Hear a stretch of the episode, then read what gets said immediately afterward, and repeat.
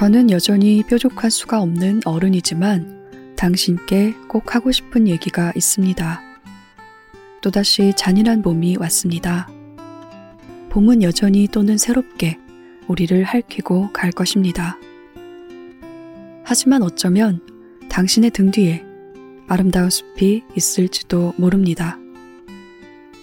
겨울 동안 차가운 땅에 당신도 모르는 새 모였던 기운이 싹을 내고 나무를 키우고 꽃을 피웠을지도 모릅니다. 나무도 꽃도 소리를 내지 않으니까 쉽게 알아채기 힘들겠지만요. 너무 힘이 들 때는 등 뒤의 숲을 떠올려 주세요. 저도 그렇게 하겠습니다. 꼬물꼬물 앞으로 그게 어떤 방향이든 나아가려는 당신께 제가 보낼 수 있는 가장 큰 사랑을 보냅니다. 오지은 작가가 쓴 당신께에서 읽었습니다. 황정은의 야심한 책 시작합니다.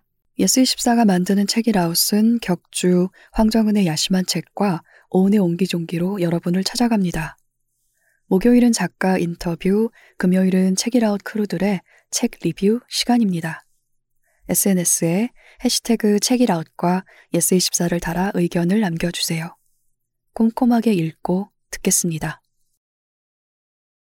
우리 함께 읽는 우리 함께 있는 시간 책이라운 YES24의 YES24 오리지널 연재. 그 시작은 정보라 작가의 작품 호입니다. 정보라 작가가 직접 이 소설을 소개해 주실 텐데요. 내용을 듣고 이 소설을 더 읽고 싶은 분들은 지금 YES24 모바일로 접속해 보세요. 한강을 달리는 심야버스 안. 난동을 부리는 취객 때문에 버스가 강으로 추락할 위기에 처한다. 학원 강사 최기준은 옆 좌석에 앉아있던 의문의 여자가 준 기묘한 립글로스로 사람들을 구하고 용감한 시민이 된다. 일주일 뒤 최기준은 같은 번호의 심야버스에서 여자를 다시 만나고 홀리듯 따라내려 꿈같은 하룻밤을 보낸다.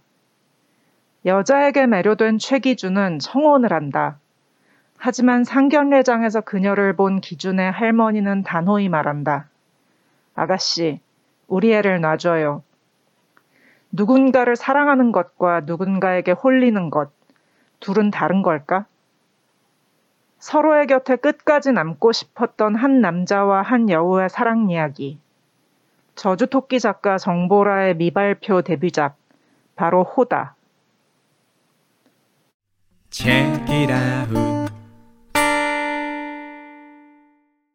안녕하세요, 황정은입니다. 글을 쓰고 음악을 만드는 사람 오지은 작가님을 모셨습니다. 어서 오세요. 안녕하세요. 저희가 방송 시작하기 전에 이제 근황이라든지 작가님 사는 곳에 대한 이야기를 나누다가 네. 대단히 많은 대화를 쏟아내지 않았습니까? 돔나이트클럽까지 나왔죠. 네, 그렇습니다. 네. 돔나이트클럽 최근에 간판 철거당했다는 네. 이야기까지. 해피엔딩이라 네. 다행입니다. 네, 네, 그렇습니다. 거주민들에게는 해피엔딩이겠죠. 그렇죠. 네, 저희가 이웃입니다. 네. 그래서 이런 대화를 좀 나눴는데요. 일단은 자기소개를 부탁드릴게요. 아, 네, 저는 음악으로 몇 장의 앨범을 내고 책을 몇 권의 에세이를 내고 얼마 전에 당신께라는 편지 에세이를 낸 음악하고 글쓰는 오지은입니다. 네, 네, 반갑습니다. 반갑습니다. 책이 나오고 한 달 정도 지났잖아요. 네, 요즘 네. 어떻게 지내십니까? 요즘 이렇게 책에 대해서 얘기할 자리가 소소하게 있고 근데 사실은 이걸 듣는 편집자 선생님은 어이구 싶을 수도 있는데 이 당신께라는 이 책을 이제 냈지만 이거에 너무 젖어 있으면 안 된다는 생각을 해서 이제 책이 독자한테 가고 부터는 제가 어떻게 할 수 없는 영역이니까 그렇죠. 저는 이제 써서 내고 이런 책입니다라는 소개까지 했으니까 그래서 그렇다면은 얘가 어디로 흘러가는지 안절부절 보는 것보다는 다음 단계로 넘어가는 게 좋지 않나. 네. 다음 단계가 뭐가 있죠? 다음 쓸 책에 대해서 슬슬 네. 약간씩 생각하고 있어요. 네. 근데 이 녹음이 끝나고 이제 편집 선생님이 어쩌시려고 그러세요, 작가님 이러실 수도 있지만 저는 조금 사실은 모드가 약간 바뀌고 있습니다. 네, 그분이 혹시 옆에 앉아 계신 저분들이십니까? 네, 가운데에서 네. 네. 네. 형형한 눈빛으로 그러네요. 저를 바라보고 계시네. 네, 오늘 방송 끝나고 모종의 독촉이 있을 예정이다. 책을 쓰는 도중에 반려동물들을 만나셨다고요. 아, 그렇네요. 네네네. 네, 맞습니다. 이름이 흑당이 그리고 꼬마. 맞아요. 그 강아지 이름이 흑당이고 네. 고양이 이름이 꼬마인데. 어떻게 만나셨어요? 흑당이는 제가 저희 동거인이랑 둘 다 강아지랑 같이 살고 싶다는 생각 많이 하다가 근데 이게 살아야지라고 생각해서 그럼 지금 뭐 제일 포인핸드에 눈에 띄는 애랑 뭐 내가 지금부터 20년 산다 이렇게 하는 좀 간단하게 그렇게 진행되는 게 아니잖아요. 그렇죠. 그래서 입양하고 싶지만 사정은 어떨까 아직 불안한 것도 있고 아직 다 모든 강아지가 너무 귀여워 보이는데 같이 다 평생 함께 할 수 있을 것 같은데 어떻게 해야 되나 막 그러다가 우연히 집에 제일 가까이 있는 동물병원에서 임시보호 중이던 강아지들을 보러 갔다가 거기에서 가장 애교도 없고 무뚝뚝하고 그냥 가만히 숨만 쉬고 있는 애기가 있었어요. 그래서 그냥 얘랑 같이 살 수 있을까? 이런 게 없이 좀 이름은 흑당이라고 해야겠다.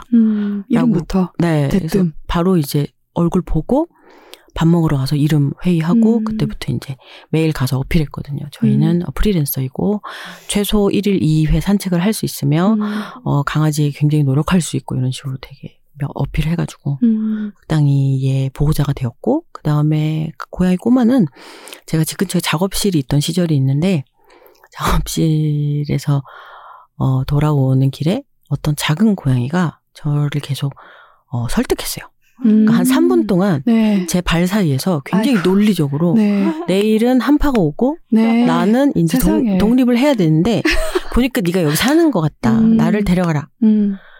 그래서 되게 일리 있는 말이어가지고. 근데 같이 이제 제가 혼자 사는 게 아니니까. 그리고 그 강아지 흑당이가 먼저 있었는데, 길고양이들이랑 사이가 좀 안 좋았어요. 그렇죠. 예, 괜히 으르렁 한번 하고, 길고양이한테 한 대 맞고 이런 게 일상이었어가지고. 네. 그래서 평생 얘네를 분리해야 될 수도 있겠다라는 각오를 짧은 시간에 하고, 그 꼬마를 안고 집에 들어왔더니 흑당이가 한 번도 안 짖고 그냥 받아들인 거예요. 마치 거짓말 동화처럼. 운명이네요. 네. 그래서 그때부터 이제 복닥복닥 지내고 있는데 꼬마는 덩치가 그때 너무 작아서 꼬마라고 이름을 붙였는데 다 컸는데 4kg 정도예요. 네. 그러니까 꼬마로 컸어요. 그러네요. 정말 이름대로. 네. 네. 그래서 흑당이는 그때 막 다른 강아지처럼 좀 천진난만하게 놀지 않던 강아지라서 좀 달콤했으면 좋겠다는 뜻에서 흑당 밀크 티에서 예. 네.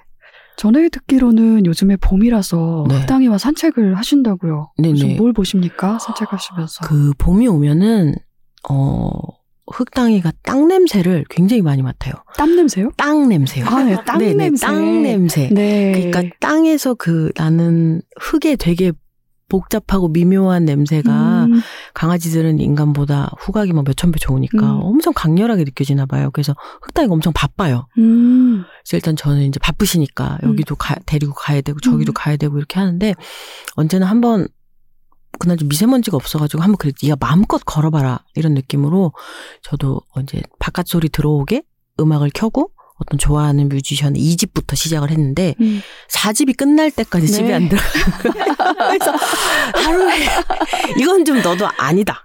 너도 좀 절제를 아는 강아지여야 되는데 아무리 네가 지금 행복하다고 해도 이건 아니다. 그래서 좀 그날 대화를 좀 했죠. 4집까지 간 건데 그 한 뮤지션의 2집, 3집, 4집을 내가 한 번에 들은 거 되게 좋은 기회였지만 그래도 이건 아니었다. 이러고.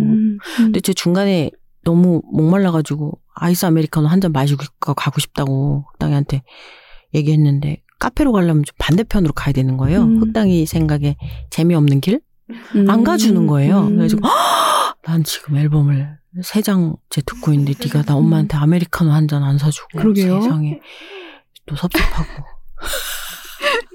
그렇게 살고 있습니다. 너무너무 재밌게 사시는 것 같아요. 전혀 문학적이지 않네요. 네. 아니요. 전 정말 좋은데요. 네, 이렇게 되게 이렇게 살고 싶었는데 네. 이렇게 사는 듯 느껴져서 기쁩니다. 네, 네 정말 너무 재밌어요. 좋아요. 저의 모든 기운과 요령과 그런 거를 가지고 이렇게 살고 싶었어요. 오랜 시간. 근데 이것도 또 이제 저는 병이 있으니까 근데 이것도 영원하지 않겠지. 이것도 지금의 마지막일지 몰라. 병이 있지만 근데 그게 나쁘지만 않은 게 그러니까 이번 봄에 이렇게 잘 지낸 게 너무 좋다라고 생각하는 제 나름의 순기능도 있어서 그래서 뭐 좀 편한 신발을 신고 봄을 즐기려고 하고 있죠. 네. 당신께. 네. 오지은 작가님의 세 번째 에세이 책이죠. 하나, 둘, 네 번째인 것 같습니다. 네 번째 있습니까? 익숙한 새벽 3시, 그리고 마음이 하는 일. 네. 그리고 또 하나가 뭐죠? 그 앞에 홋카이도 네. 모통열차라고 하는 아주 어린이의 신나는 기차 여행기가 있고요. 다시는 쓸 수 없는 그런 희망 넘치는 책이 있고 그 다음에 이런 나라도 즐겁고 싶다라고 좀 칙칙한 어른의 기차 여행기가 중간에 두 개가 있어요. 그렇습니까? 네. 아, 그러면 5번째네요? 에세이 책으로. 그리고 이제 그 저희 동거인 성진환 씨랑 공저로 한 괜찮지 않을까 네. 어쩌고저쩌고가 있어서 6번째네요? 그럼 5, 하나, 둘. 네, 2개 밀렸고 1개 밀렸습니다. 5또 6인 것 같은데. 예. 네. 저희 둘 다 산수를 못하는군요. 오지은 작가님 산수를 못하십니다. 5인 것 같습니다. 네, 6인 것 같은데. 6인가요? 아무튼 네, 6이십니까? 어떻게 여기저기 5건 냈다고 얘기하고 다녔는데 네, 6건이라고 이제부터 얘기하십시오. 네, 알겠습니다. 네, 아무튼 6번째 에세이 책을 내셨는데 네. 이번 책이 7년 만에 책이 나왔어요. 아이고 예. 원고를 모으는데 좀 오랜 시간이 걸렸다는 생각도 드는데 네. 감회가 어떻습니까? 이거를 내고 나서 그 주변에 이 책을 쓴다는 얘기를 하도 오래 해가지고 요즘 뭐해? 7년 전에도 하셨더라고요. 책이라고 나오셨어요. 그러니까 저희 작가님 섭외할 때 저희 크루들이 오지은 작가님이 7년 전에 방송 나오셔서 쓴다고 한 책이 이번에 나왔어요. 7년 만에 나왔는데 모시지 않을 수가 없지 않습니까? 진짜 진정성 있죠. 지긋지긋한 진정성이 있어요. 여기에. 네. 2016년에 그 당신께의 원형이 되는 편지 글을 연재를 하고 뭐 출판사에 공간에 연재를 하고 그 다음에 다른 책이라든지 다른 음악이라든지 이런 것들을 막 하면서 이 편지책에 대해서는 사실 이런 것도 있지 않습니까? 작가가 책을 내고 싶어하는 마음이랑 독자 또는 출판사가 이 책을 내고 싶어하는 마음이 좀 일치해야 책이 나오기도 하는. 중간에 드는 공 같은 걸 생각을 했을 때 네. 독자랑 출판사가 오지은 작가 이 타이밍에 요거 한번 저희랑 하실래요가 있으면 그러면 쿵짝짝 이렇게 흘러가는 게 있다고 저는 생각을 하거든요. 없어도 하지만 있으면 감사하니까.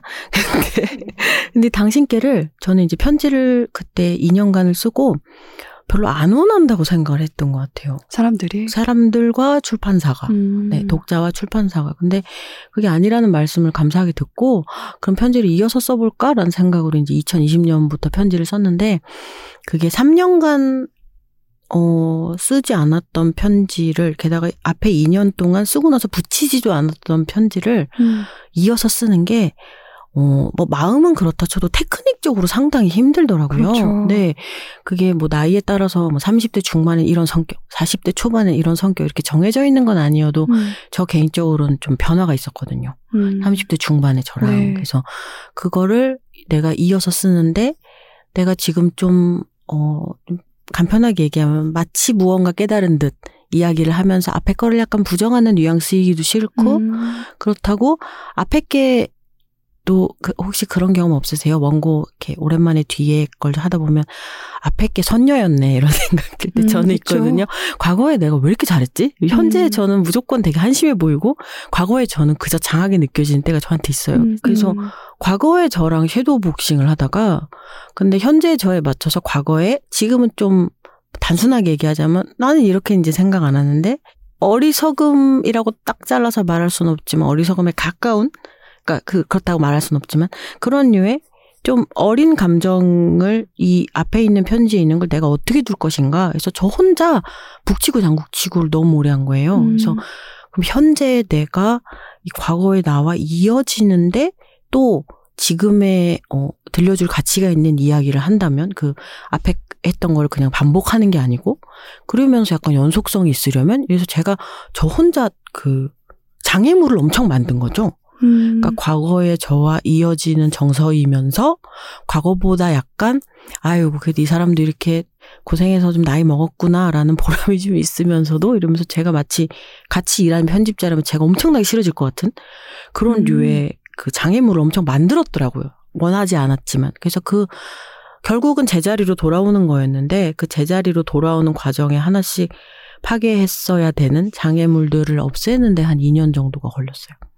그래서 2020년, 2021년 계속 쓰고 지우고를 계속하고 2022년 말에 거의 이제 지금 형태가 나와서 2023년 초에 이제 나왔고, 그 결국 아마 14교까지 나왔던 것 같아요. 네, 교정 과정이요? 네. 7교 넘어갈 때부터 좀 스스로가 지긋지긋하게 느껴져서 안 샜는데 막판에서 조금 이렇게 약간 실눈 뜨고 세봤더니 14교쯤인 것 같아서 저 마음이 하는 일 편집자님이 그 얘기 듣고 작가님은 구속되셔야 될 것 같다고. 네.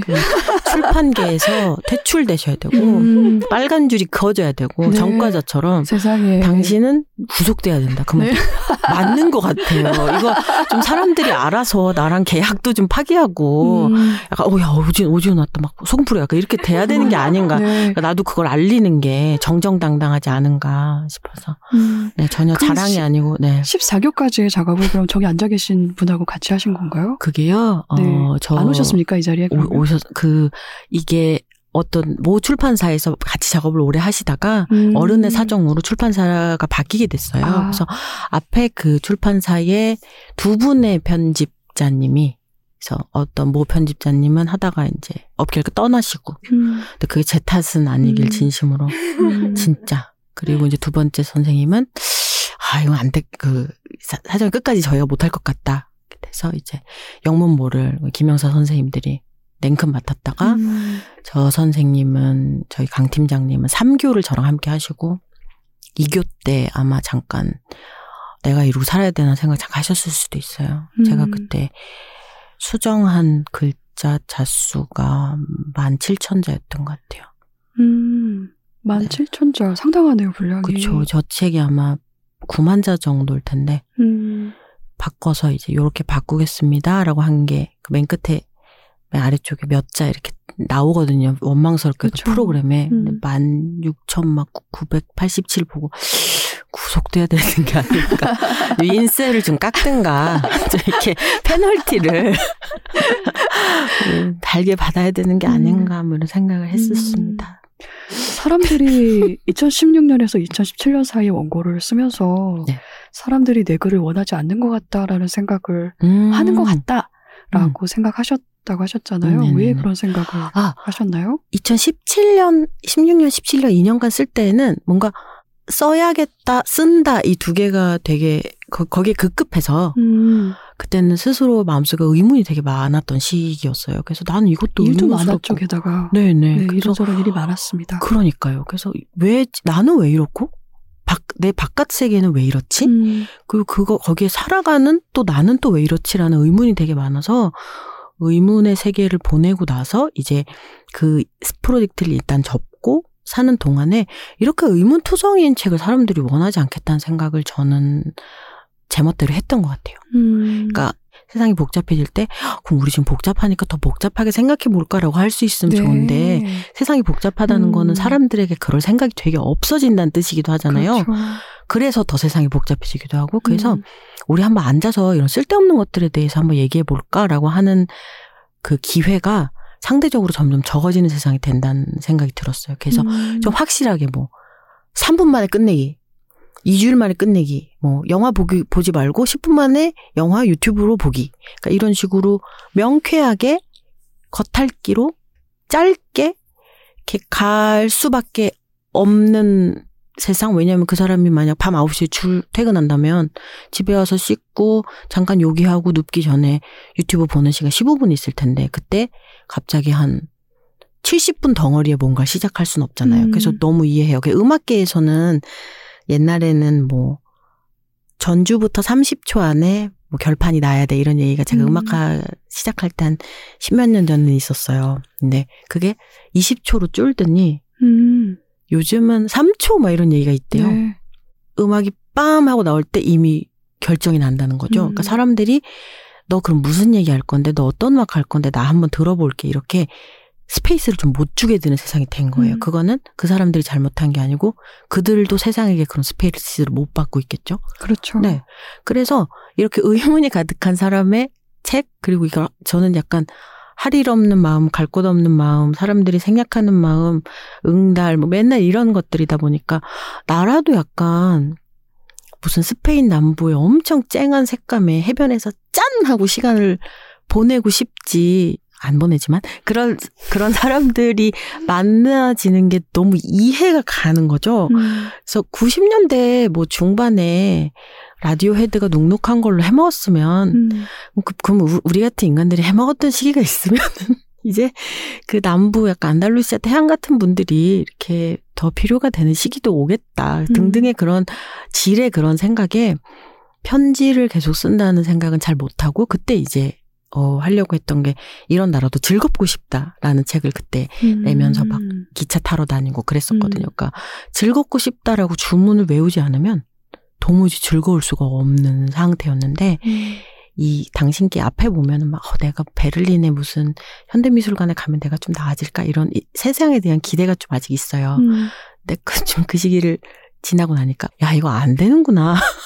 근데 즐겁고 싶은데 어떡하지? 라고 좌충우돌의 시기를 좀 보낸 것들의 기록이 있고 뭐 음악으로는 오지은, 서영호 이런 프로젝트 팀을 하고 다시 편지 이어서 써보시는 게 어때요? 라는 이야기를 이제 감사하게도 들어가지고 그래 이쯤 되면 나도 다수는 아니더라도 그 응달의 고사리 같이 사람들이 되게 생략하고 싶어하는 마음 그러니까 야 그런 칙칙한 생각 그만하고 조금 밝은 생각하고 너 좀 이렇게 너 자기 개발하고 더 그냥 즐겁게 살 생각을 해야지 왜 그렇게 계속 칙칙하게 바라봐 어둠 심연을 바라보면 심연도 너를 야옹이야 뭐 이런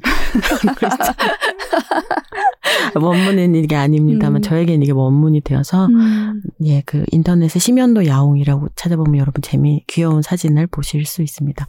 그러니까 그런 얘기를 하는 게 이제 앞에 이유로 공감이 가는 거예요.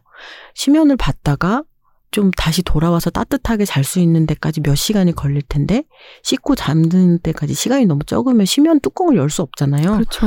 그래서 나는 이런 거 되게 세상에 하면은 괜히 삘 떨어진다고 생각하겠다라고 했다가 오히려 팬데믹이 영향이 있었을 수도 있어요. 그러게요. 더 심각해지면서 상황이 공연이 취소되고 막 사람들이 죽고 막 더 즐거움을 더 못 가지게 되고 그러면서 막 약자의 입장에 있는 분들이 더 괴로운 상황이 되고 이렇게 되면서 오히려 아무리 소수라도 어두운 곳을 계속 바라보고 싶은 사람들한테 나는 계속 편지를 쓰는 게 맞다는 생각이 인생에 몇 번 없었던 강한 확신이 생겼던 것 같아요. 예, 그래서 코로나를 거치면서 네네 내가 보내고 있는 류의 이런 시간을 분명히 누군가도 보내고 있다는 확신이 오히려 더 어두운 곳에서 커져서 난 편지를 꼭 마무리하고 그리고 뒷부분에 조금 진짜 하고 싶었던 이야기들이 좀 들어가 있어요. 저 그거 느꼈어요. 네, 그 보통 앞에 실어가지고 사람을 끌어야 될 수도 있는데 꼭 끝까지 이제 읽은 사람들에게만 그렇게 자 여기 마음 드러냅니다 이런 느낌으로 그거를 좀 했는데 그런 이유로 그게 맨 끝에 실려 있었군요. 예, 앞에는 좀 제 마음속에서 좀 날씨 얘기하듯이 여기저기에 할 수 있는 그런 여행 이야기 많이 하셨잖아요. 네네. 그러다가 여기까지 읽었어요? 여기까지 읽었어요? 여기까지 읽었어요? 자, 그러면 죽음에 대해 얘기해볼까요? 뭔가 부시래기 던져주듯이 유인하는 거죠. 막판에 그 최종 5분에 막 귀신이 범인이다 약간 이런 풍으로 무슨 영화인지는 안 밝히겠습니다만 우리 한번 자 한번 그래 죽고 싶 이걸로 한번 갔어요. 왜 몇 가지 읽은 사람은 그거를 오해 없이 받아들여 줄 거란 확신이 있어가지고 그래서 이렇게 저 이렇게 질문 하셨는데 A4 5장으로 대답을 해버렸네요. 네, 저는 지금 들으면서 무척 좋은데 질문 5개가 날아갔습니다. 질문 5개에서 듣고 싶은 이야기들이 지금 한꺼번에 다 나왔다. 어떡하죠? 오늘 방송 좋다. 야당이요. 돔나이트클럽 얘기하죠 뭐. 시간 모자라면. 아 야당. 예, 거기 돔나이트클럽이 있는데 광공해 때문에 간판이 철거되는 일을 네. 겪어서 다행이다. 네. 이런 얘기를 했고요. 네. 이번 책에서는 편지글 형식으로 글을 쓰셨어요. 편지글 작가님 말씀 듣고 보니까 그 글의 형식이 반드시 편지여야 한다는 생각이 들기도 하는데 네. 모든 글 작업은 결국은 수신인을 향한 글쓰기이기는 합니다. 네. 작가가 본인이 쓰는 와중에 그걸 인식을 하든 안 하든 간에 그렇죠? 결국은 수신인을 향한 작업이에요. 네. 그런데 이 편지글이라는 건 그 수신인이 조금 더 전면에 드러나 있는 글쓰기잖아요. 그렇죠. 그래서 이 형식 덕분에 작가님이 글을 쓰는 동안에 느낀 장점이 있었을 것 같은데 어땠나요? 아, 장점이랑 단점이 네. 양면으로 붙어 있어요. 그래서 수신인이 있어서 좋았던 얘기를 먼저 하자면 마음껏 눅눅해질 수 있었다는 것. 그러니까 글을 써서 세상에 내놓는다는 거는 그게 뭐 책의 인쇄가 되든 아니면 블로그든 뭐 트위터든 공적일 수밖에 없는 부분이 있잖아요. 사람이 비밀 계정이 아니라면. 그렇죠. 네. 누군가가 본다. 그리고 책을 제가 인쇄해서 낸다는 건 정말 누군가가 읽는 건데 근데 그게 에세이인 경우에는 짐짓 누가 읽고 있는 사람이 없는 듯 어투가 근데 그게 마치 누군가가 쳐다보고 있는데 좀 독백하는 것 같은 느낌이 저는 있었던 것 같아요. 에세이를 쓸 때. 그게 저도 에세이를 쓸 때 그런 걸 느끼고는 했는데 그게 결국은 나더라고요. 맞아요. 네. 그렇죠. 작가님도 그러셨나요? 네네. 네. 그래서 이게 당신이라고 하는 사람한테 구체적으로 앞에 프롤로그에 상정을 해요. 네. 당신은 뭐. 줄곧 호명을 하시지 않습니까? 네네. 그게 사실은 근데 그 당신이 누군지 저는 모르고 몰라야 된다고 생각하거든요. 특정 누구누구 몇 명이 당신이 돼버리면 그거는 약간 자칫 저격글이 될 수도 있고 네. 이상한 네. 관역이 그렇죠. 예, 그러니까 아주 정확하되 절대 고정되지 않는 관역이 필요하다는 생각을 했어요. 되게 예. 어려운 작업입니다. 그리고 왜 그렇게 장엄으로 계속 만들었는지. 그래서 SSA가 힘든 거예요. 그러니까요. 여러분 제가 그걸 지금 몇 번. 네, 신세한탄은 하지 말. 프리랜서 신세한탄 그만. 네, 왠지 이 이야기만으로도 한 시간 뽑을 것 같습니다. 누칼협, 누가 칼 들고 협박했나. 네. 그거 요즘 유행이라 그러더라고요. 아, 그렇습니까. 아, 결국 나다. 남탓하지 마. 내가 칼 들고 협박했다. 네. 그래서 그 당신이 제가 예를 들면 공연을 하거나 북토크를 했을 때 오시는 분들이 종종 되게 제가 한마디로 한마디로 표현할 수 없는 표정으로 제 이야기를 듣거나 제 음악을 듣고 가실 때 막 언니 너무 좋았어요 막 이렇게 편지를 주고 가시는 분도 계시지만 굉장히 머뭇머뭇하시다가 편지를 주고 조금 말을 하려다가 울컥해서 펑펑 우시는 분들이 있어요. 그러니까 그분에게는 편지를 적어서 저에게 편지를 주고 그동안 제가 모르는 그 시간 동안 제 음악이나 제 책을 소비하시는 제 짐작할 수 없는 어떤 시간에 되게 많은 무게가 있는 거죠. 근데 제가 그 무게를 저는 정확하게 모르기 때문에 계속 그 위치에 있을 수 있다는 생각을 하거든요. 그러니까 그 사람을 위한은 아니지만 그 사람을 위한이 아닌 제 나름의 음악과 글을 만드니까 그거를 그 사람이 계속 이용할 수 있는 그러니까 그걸 제가 그분을 알아버리면 가끔 그런 얘기 들어요. 가장 인상적이었던 뭐 독자, 가장 인상적이었던 편지, 가장 인상적이었던 관계. 근데 저는 그게 없어야 된다는 생각을 하긴 하거든요. 정해지는 순간 그분이 탈덕하시면 어떡해요. 저는 혼자 상처받는 거예요. 네. 아 그렇구나. 네. 네. 약간 이렇게 이야기가 모호하게 흘러가려다가 저희 이제 솔직한 속내가. 근데 그것도 그렇고 그래야 그분이 안전하게 다시 언젠가 자기 자리에서 이렇게 태어난 듯한 시간을 보내다가 어쩔 수 없이 허물어질 때 항상 허물어져 있는 제가 있으니까 잠깐 만났다가 가실 수 있다는 생각을 하거든요. 그래서 그거를 저희가 이름도 뭐 나이도 장소도 직업도 알면 안 된다고 생각을 해요. 저는 분명히 내가 어떤 음악이나 책을 읽으면서 아, 이 사람 나갔다라는 생각을 했던 것처럼 제가 낸 뭔가를 보고 어떤 사람이 아, 이 사람 나갔다라고 생각할 것이다라는 신뢰가 오히려 코로나도 그렇고 그 전에 좀 많은 사람들이 한꺼번에 느꼈던 비극 같은 거를 겪으면서 오히려 좀 먼지가 뭉치는 것처럼 먼지가 뭉치면은 눈에 확실히 보이는 파괴력이 생기잖아요. 그래서 저는 마음에 먼지 같은 것만 좀 모으는 인간인데 그 먼지들이 되게 아 여기 먼지가 모여있고 나는 먼지가 분명히 존재하고 여기에 대해서 난 얘기를 해야겠다. 그래야 아침에 빨리 출근해서 밤에 늦게 퇴근해서 힘든 사람들이 새벽 1시쯤에 정말 설명할 수 없는 기분에 되게 외로워질 때 내가 낮이고 밤이고 계속 먼지에 대해서 생각했던 내가 이거를 만들어 두면 음악이든 책이든 만들어 두면 이 사람들이 이거를 간편하게 꺼내서 아 그래 이런 먼지였어 도달한 다음에 빨리 까먹고 주무실 수 있다면 그게 약간 세상과 저의 등가 교환이라고 생각했던 것 같아요. 네. 뭐 읽고서 금방 까먹는 글을 목적을 하셨다고 했지만 사실은 읽는 입장에서는 답시를 쓰고 싶다는 마음이 계속 드는 글이기도 했거든요. 최고죠. 네. 네. 생각거리를 뭔가를 건네받고 나도 대답을 마련하면서 또 다시 생각거리를 전달하는데 또 이 편지글이라는 형식도 대단히 역할을 한 것 같다는 생각이 들기도 했고 오지은 작가님이 쓴 내용 자체가 일단 답신을 하고 싶게 만드는 마음이 들게 하는 그런 글이었던 것 같습니다. 그거 되게 글 쓰는 사람한테 제 기준은 최고의 칭찬 중에 하나인데 나도 쓰고 싶어진다. 맞아요. 네, 나도 지금 당장 창문을 열고 싶어진다라든지 그렇게 뭔가 행동하고 싶어지는 거를 글이 불러일으킬 때 진짜 와 마치 내가 댄스곡을 냈는데 사람이 춤을 춘다. 내가 댄스 시켰다. 진짜 뿌듯하다. 그걸 위해서 뮤지션들은 정말 쿵빵을 진짜 오래 연구하거든요. 네. 댄스하게 만드는 쿵빵을 위해서. 쿵빵이라고 그래요. 그런군요. 쿵빵! 이런. 네. 나 지금 약간 어깨 흔들려. 이런. 그거를 진짜 되게 오래 파요. 네. 그 쫀득한 쿵빵을 위해서. 네. 근데 그것처럼 내가 글을 썼는데 어떤 사람이 나도 블로그에 누군가한테 가상의 당신한테 편지를 쓰고 싶어져. 아니면 나는 오지은한테 답장을 쓰고 싶어져. 저 이메일도 공개돼 있으니까. 그런 생각이 들어서 쓰면은 저는 너무 기뻐요. 왜냐면 그 되게 어려운 일이잖아요. 공연장에서 뮤지션들이 되게 편하게 일어나세요 이러는데 저 그거 굉장히 무례한 말이라고 생각해요.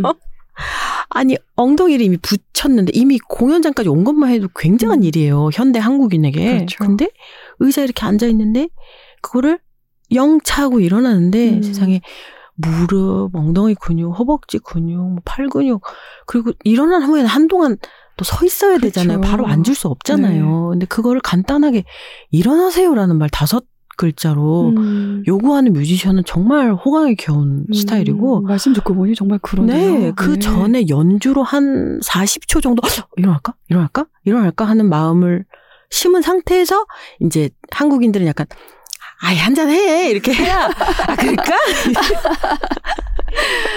조금 그 소심해지는 게 있으니까, 북토크 끝에 질문하세요라고 하면은 다들, 예, 10초가 있듯이. 근데 그때, 관객이 이미 원할 때, 일어나고 싶으신 분들 일어나도 돼요라고 할 때, 우르르 일어날 때.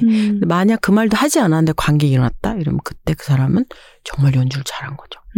제가 앨범 내고 나온 것도 아닌데 또 이렇게 네. 그 말씀 따르면 정말 편지글을 잘 쓰신 거네요. 오지은 작가님 일단 답신을 하고 싶은 마음을 저에게 불러일으켰으니까 이거 네, 저 일기 쓰고 싶습니다. 네, 일기 쓰십시오. 아싸. 책을 읽어보니까 여행을 자주 다니셨어요. 네네. 그런데 이 여행지에서 느긋함이라든가 편안함을 느낀다기보다는 자주 불안하고 또 걱정도 많이 하고 실수를 또 자책하기도 하고 또 위축되는 마음을 자주 겪으시는 것 같더라고요. 맞아요. 책에서 내 안에 개복치가 사망하는 상황에 대해서도 몇 차례 말씀을 하셨죠. 네네. 그런데 그러면 이분은 대체 여행이 어떤 점이 좋아서 자주 출발을 하나라는 생각을 했습니다. 그거 저도 저 스스로한테 물어보는데 그게 제가 여행지에 도착해서 3일째부터 슬슬 저한테 제일 많이 묻는 질문이에요. 너 여행 좋아해? 너 왜 왔어? 라는 거를. 그러니까 제 안에 그 여행을 꿈꾸면서 굉장히 행복해하는 제가 있고 낯선 곳에서 굉장히 움츠러드는 제가 있어요. 그리고 또 좋은 거를 보고 싶어하는 제가 있고 그러니까 얘네가 되게 별로 막 팀워크가 맞는 팀원들이 아니에요. 그래서 저 뭐 베를린에 여행을 기획한 친구가 베를린에 이렇게 막 신나게 바바바박 잡아서 도착까지 딱 하고 아주 작은 몇몇 가지 일로 개복치가 이미 죽었고 그 바깥에 햇살이 찬란하고 사람들이 다 제각각 갈 곳이 있어 보일수록 나는 갈 곳도 없고 지금 마음도 찬란하지 않고 정말 좋은 데 가서 아무것도 느끼지 못하면 어떡하지? 라든지 그러니까 갖가지 어두운 생각이 막 드는 거예요. 근데 이제 베를린에 갔다면은 뭐 경유를 했다 치면 뭐 비행기 130만 원, 뭐 숙소에 뭐 화장실이 좀 깨끗하고 어쩌고 했다면 뭐 숙소 에어비앤비 하루에 8만 원, 일주일이면 얼마죠? 8, 7, 56, 200 정도 이미 썼잖아요. 그러네요. 그럼 3일째쯤에 제가 이렇게 생각을 하는 거예요. 옛날에는 그럴 때 가사를 써왔어요. 근데 가사를 쓰면 내가 그럼 두 곡 가사를 썼으면 가사 곡당 100만 원 완전 하지 오케이 이렇게 제가 면제부가 주어지는 거예요. 근데 가사를 쓰는 게 절대 쉬운 일은 아닌데 일단은 글자 수가 글보다 많이 적고 글은 뭐랄까 물리적으로 드는 시간이 그냥 생각만 해봐도 글자 수가 좀 더 많으니까 제 경우에는 옆으로 세게 하는 그 장애물도 좀 제 경우에 많거든요. 어쩌면 개인적인 걸 수도 있는데. 그래서 그 계산이 안 나오는 거예요. 그리고 공교롭게도 글값이 음악값보다 어제 시장이 그렇게 좀 저렴하게 형성되어 있고 그래서 가게 안 나오는 거죠. 내가 뭔가를 얻어가려는 생각을 하면 안 돼라고 생각한다는 게 이미 얻어가려는 생각을 하고 있다. 그래서 그걸 억누르려고 한다. 그래서 저는 그게 동아시아의 샐러리맨의 딸로 태어난 소시민적인 어떤 거라고 생각을 하는데 그거는 다른 동아시아의 샐러리맨 분들이 억울해할 수도 있죠. 어딜 우리 핑계야 그럴 수도 있고 그런 거에 대해서 조금씩 자연스러워지려고 하고 있기는 해요. 쓸모없는 시간에 대해서 집중한다는 거는 쓸모없는 시간을 쓸모없다라고 이미 라벨링하고 있는 그러니까요. 제가 먼저 있기 때문에 그러니까 좀 배짱이 같은 예술가 그래서 배짱이는 굶어 죽지 크크크 그러니까 이런 거에 대한 저 어릴 때도 그 동화 읽을 때 약간 상처였거든요. 네, 약간 더 이쪽에 이입이 되는데 너무 구걸하러 다니고 네. 그러잖아요. 그리고 저도 살면서 이 업계에 이제 음악계 뭐 글 쓰는 거 이거를 아마 첫 앨범을 낸 지 올해 16년째일 거예요. 근데 거기에서 가끔 듣는 말이 넌 하고 싶은 일을 하잖아. 마침표. 뒤에 말들이 이제 생략이 된 거죠. 굳이 할 필요가 없다고 생각하니까 네가 살면서 느끼는 이런 저런 뭐 자유로움이라든지 그런 거는 네가 선택한 길이니까 당연히 따라오는 거 아니야? 라고 하는 거. 그래서 저는 예술가라고 해서 이러저러저러 하다고 무조건 흘러가는 건 아니야. 그런 약간 항변하고 싶은 마음이 있으면서도 그러면 그 동시에 되게 쓸모를 찾는 거죠. 그럼 내가 어떻게 기능해야 되는 거지? 그냥 넌 팔자 좋게 너 하고 싶은 일 하는 거잖아 라는 거에서 좀 더 나아간 인간처럼 보여지고 싶은데 그러니까 그렇게 저를 생각해 주시는 분도 계시지만 약간 아마 그거는 홍대 인디 뮤지션 거기에 플러스 알파 여자가 붙어서 그 더더욱 쓸모를 조금 더 생각했을 수도 있어요. 왜냐하면 여자 뮤지션의 경우에는 정말 정년이 빠르거든요. 무시무시하게도. 아니 그냥 내가 음악하면 되는 거 아니야? 라는 것과 다르게 음악은 이제 공연장 대관료라든지 그 공연이 주 수입이라면 공연을 성립시키는 게 처절하게도 관객이잖아요. 그러니까 방에서 계속 음악을 만들어서 발표하는 걸 계속 하면 좋죠. 근데 그거에서 이제 수익을 창출하는 으로 쪽 그런 이제 좀 재미없는 얘기일 수도 있는데 전 되게 그걸 진지하게 많이 생각을 해서 근데 그렇게 해서 공연의 사이즈 같은 게 뮤지션들 사이에서는 좀 예민한 문제인 거예요. 물론 거기 달관하신 분도 계시겠지만 근데 묘하게 저랑 비슷하게 음악을 시작했던 여자 뮤지션들 중에 이분 요즘 공연 안 하네? 이분 공연 안 하신 지 꽤 됐네? 라는 생각을 하게 된다든지 묘하게 저보다 좀 늦게 음악을 시작한 여자 뮤지션들이 뜬금없이 버텨주세요 라고 얘기하고 간다든지 해서 뭐 내가 무슨 마을 앞에 장승이야? 뭐 자꾸 막 물 떠와서 빌고 막 모르겠는 거예요. 근데 저는 제가 막 제가 공로상 탈 그럴 나이도 아닌데 약간 그런 류의 것이 설마? 정년? 이러고 봤더니 홍대에서 어떤 이유로 여자 뮤지션이 주목을 받았다면 예전에는 그게 젊음 과 거기에서 파생된 것들인 경우가 좀 많았고, 만약 그렇다면은 그 반대로 젊음이나 그에 파생되는 게 없어질 때 관심이 무섭게 사라질 수도 있다는 걸로 이어질 수가 있거든요. 그래서 그렇다면 뭘까?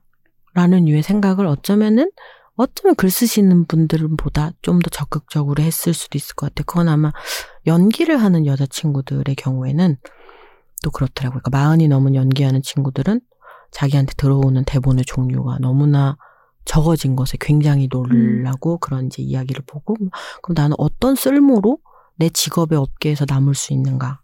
그래서 지금 여행 얘기에서 여기까지 왔는데, 그래서 여행에 가서 저는 나 그냥 좋은 거 보고 일단 무조건 좋게 있다 올래라고 하는데, 약간 싫은 팀원이 그럼 뭐 하나 해오면 좋고 뭐 이런 얘기 괜히 쓸데없이 하나 하는 팀원이 있는 거예요. 면세점에서 뭐 하나 사오면 좋고 뭐 이런 시간 없거든 뭐 이런 게 있으면서도 그 팀원 얘기가 계속 남는 거죠. 근데 저는 이게 회사 다니는 여성분들도 완전히 이거랑 동떨어져 있지 않다는 생각도 해요. 네.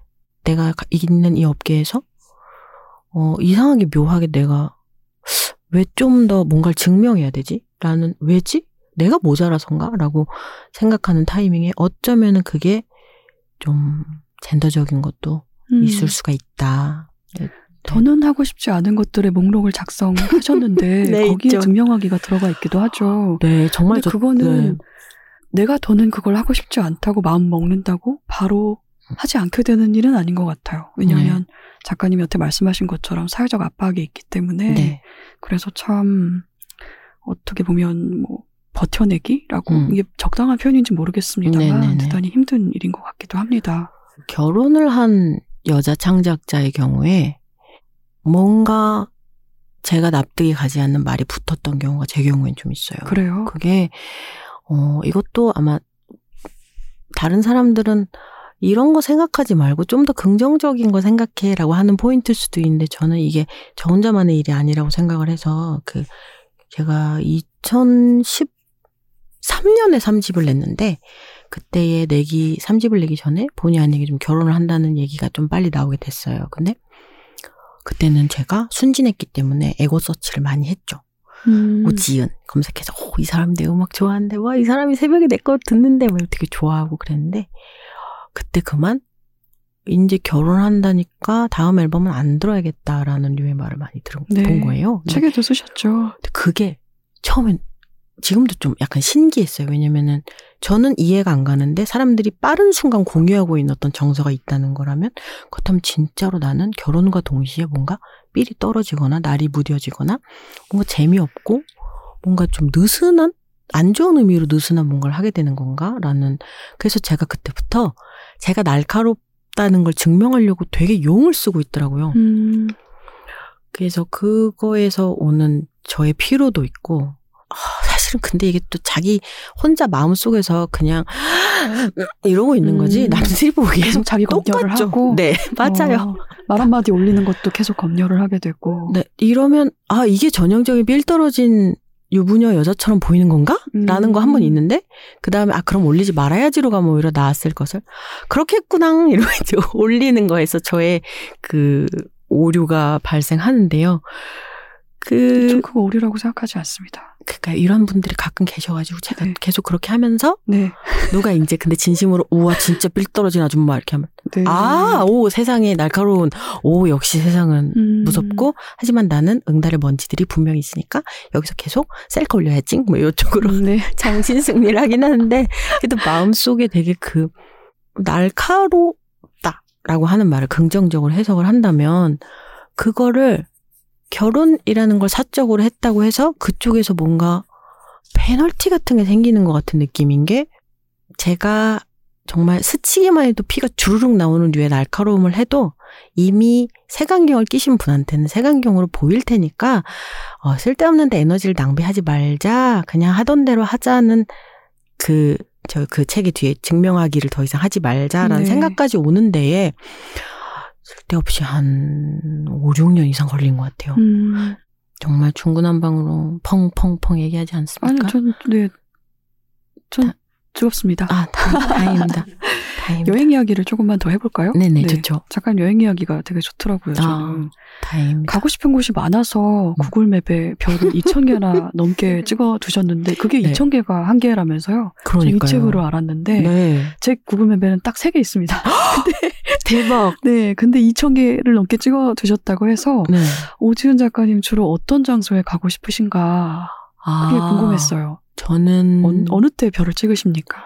그 세계의 어디든 네. 갑자기 예를 들면 뭐 바르셀로나에 어떤 그냥 카페가 좋아 보이면 바르셀로나에 갈 계획이 한동안 없어도 일단은 찍고 그리고 그런 그분은 또 그런 정보를 얘기해 주시는 분은 거기에 파생된 다른 재미있는 정보를 갖고 있을 수도 있잖아요. 스코틀랜드에 어떤 화가가 되게 지금 좋은데 그 사람의 그림을 팔고 있는 어떤 작은 화랑이라든지 그런 식으로 일단은 갈 계획이 없는데 미래에 내가 갑자기 나 스코틀랜드 이랬을 때 이제 과거에 제가 그럴 줄 알고 제가 코스를 8개 정도 준비를 했었습니다.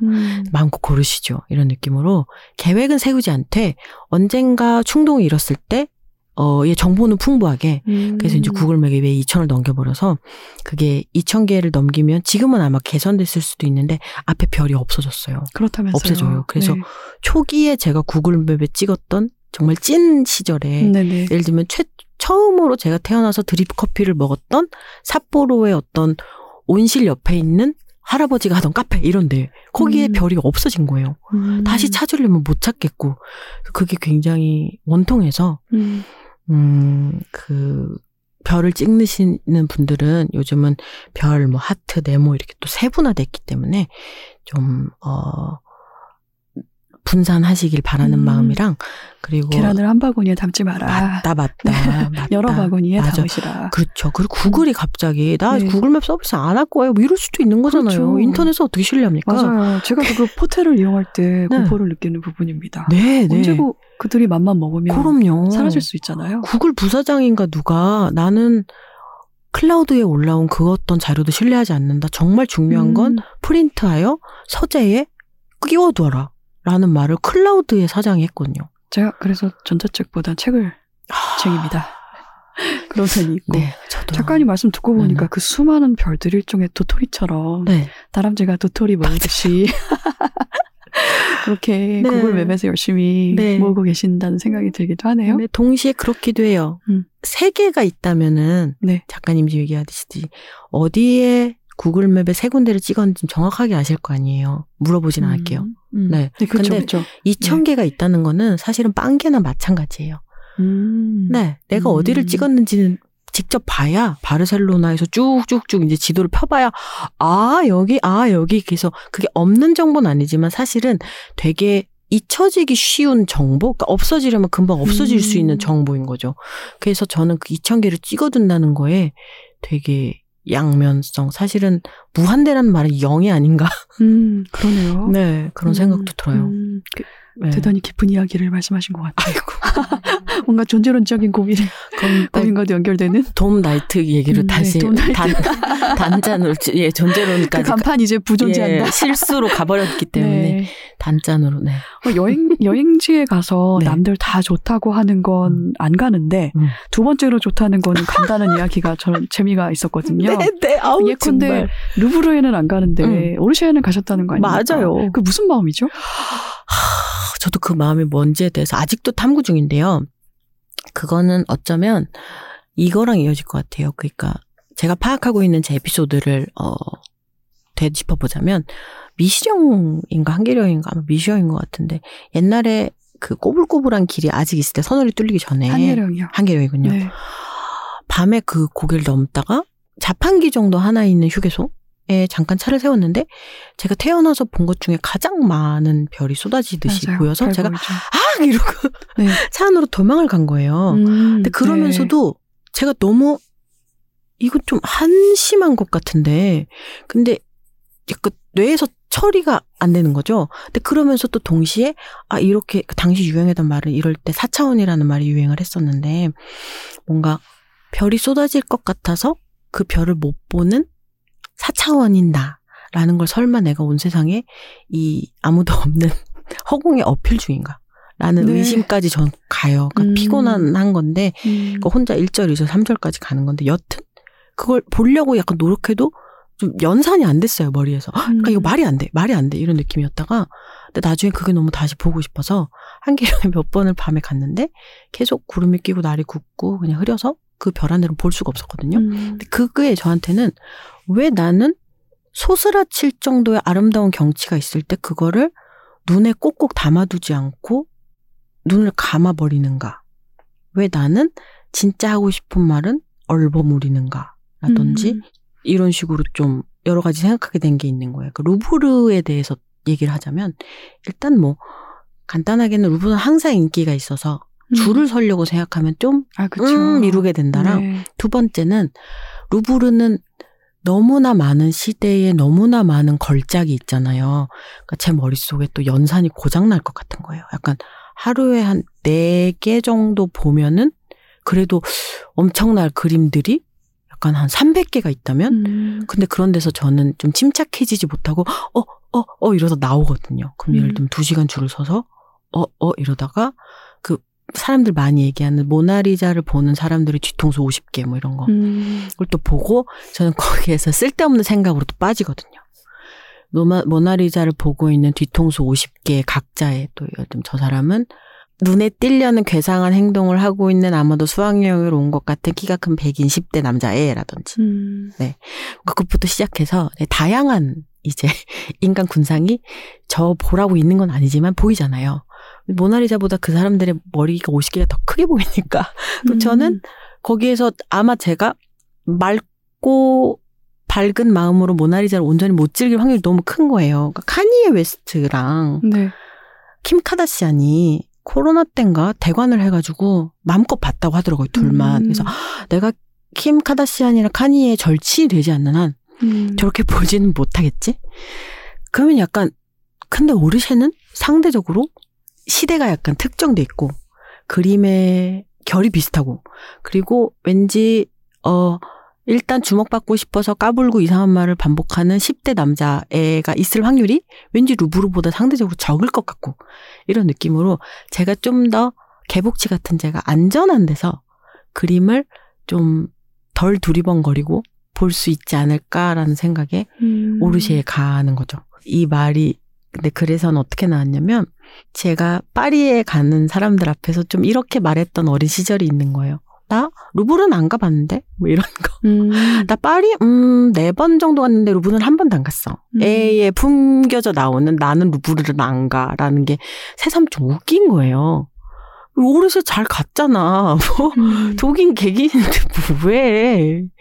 청국장이나 된장찌개나 같은 된장 계열인데 둘 다 심지어 좋은 거고 루브르도 가서 좋은 거 봤으면 좋고 오르셰도 좋고 근데 그 다음 단계에 제가 왠지 나는 오르셰도 이제는 안 가고 그 약간 몇 구에 있는 작은 화랑 쪽에 가라는 말을 하기 제가 일부 직전인 것 같더라고요. 그래서 그 전에 약간 브레이크를 밟고 아니 물론 그것도 너무 좋죠. 사실은 그런 걸 좀 하고 싶기도 해요. 그거 되게 재밌다 그러더라고요. 그 한 작가의 제가 모르는 한 작가의 작품이 큐레이션 되어 있는데 운이 좋으면은 화랑을 하시는 분이나 작가랑 좀 더 편안하게 이야기를 하거나 그림을 볼 수가 있고 되게 친절하기도 하니까 그래서 그렇게 그림을 보는 것도 좋다는 얘기를 이제 고수한테 듣고 라고 생각하면서도 약간 그 앞에 얘기한 레이어에 대한 이미 그렇게 살았는데 그런 저한테 약간 한 소리 하고 싶은 그래서 저한테 약간 북치고 장구치고 혼자 이렇게 뭐 얘기했다가 어후 이렇게 뭐라 그래야 되나 혼자 개그 콤비처럼 좀 살고 있긴 해요.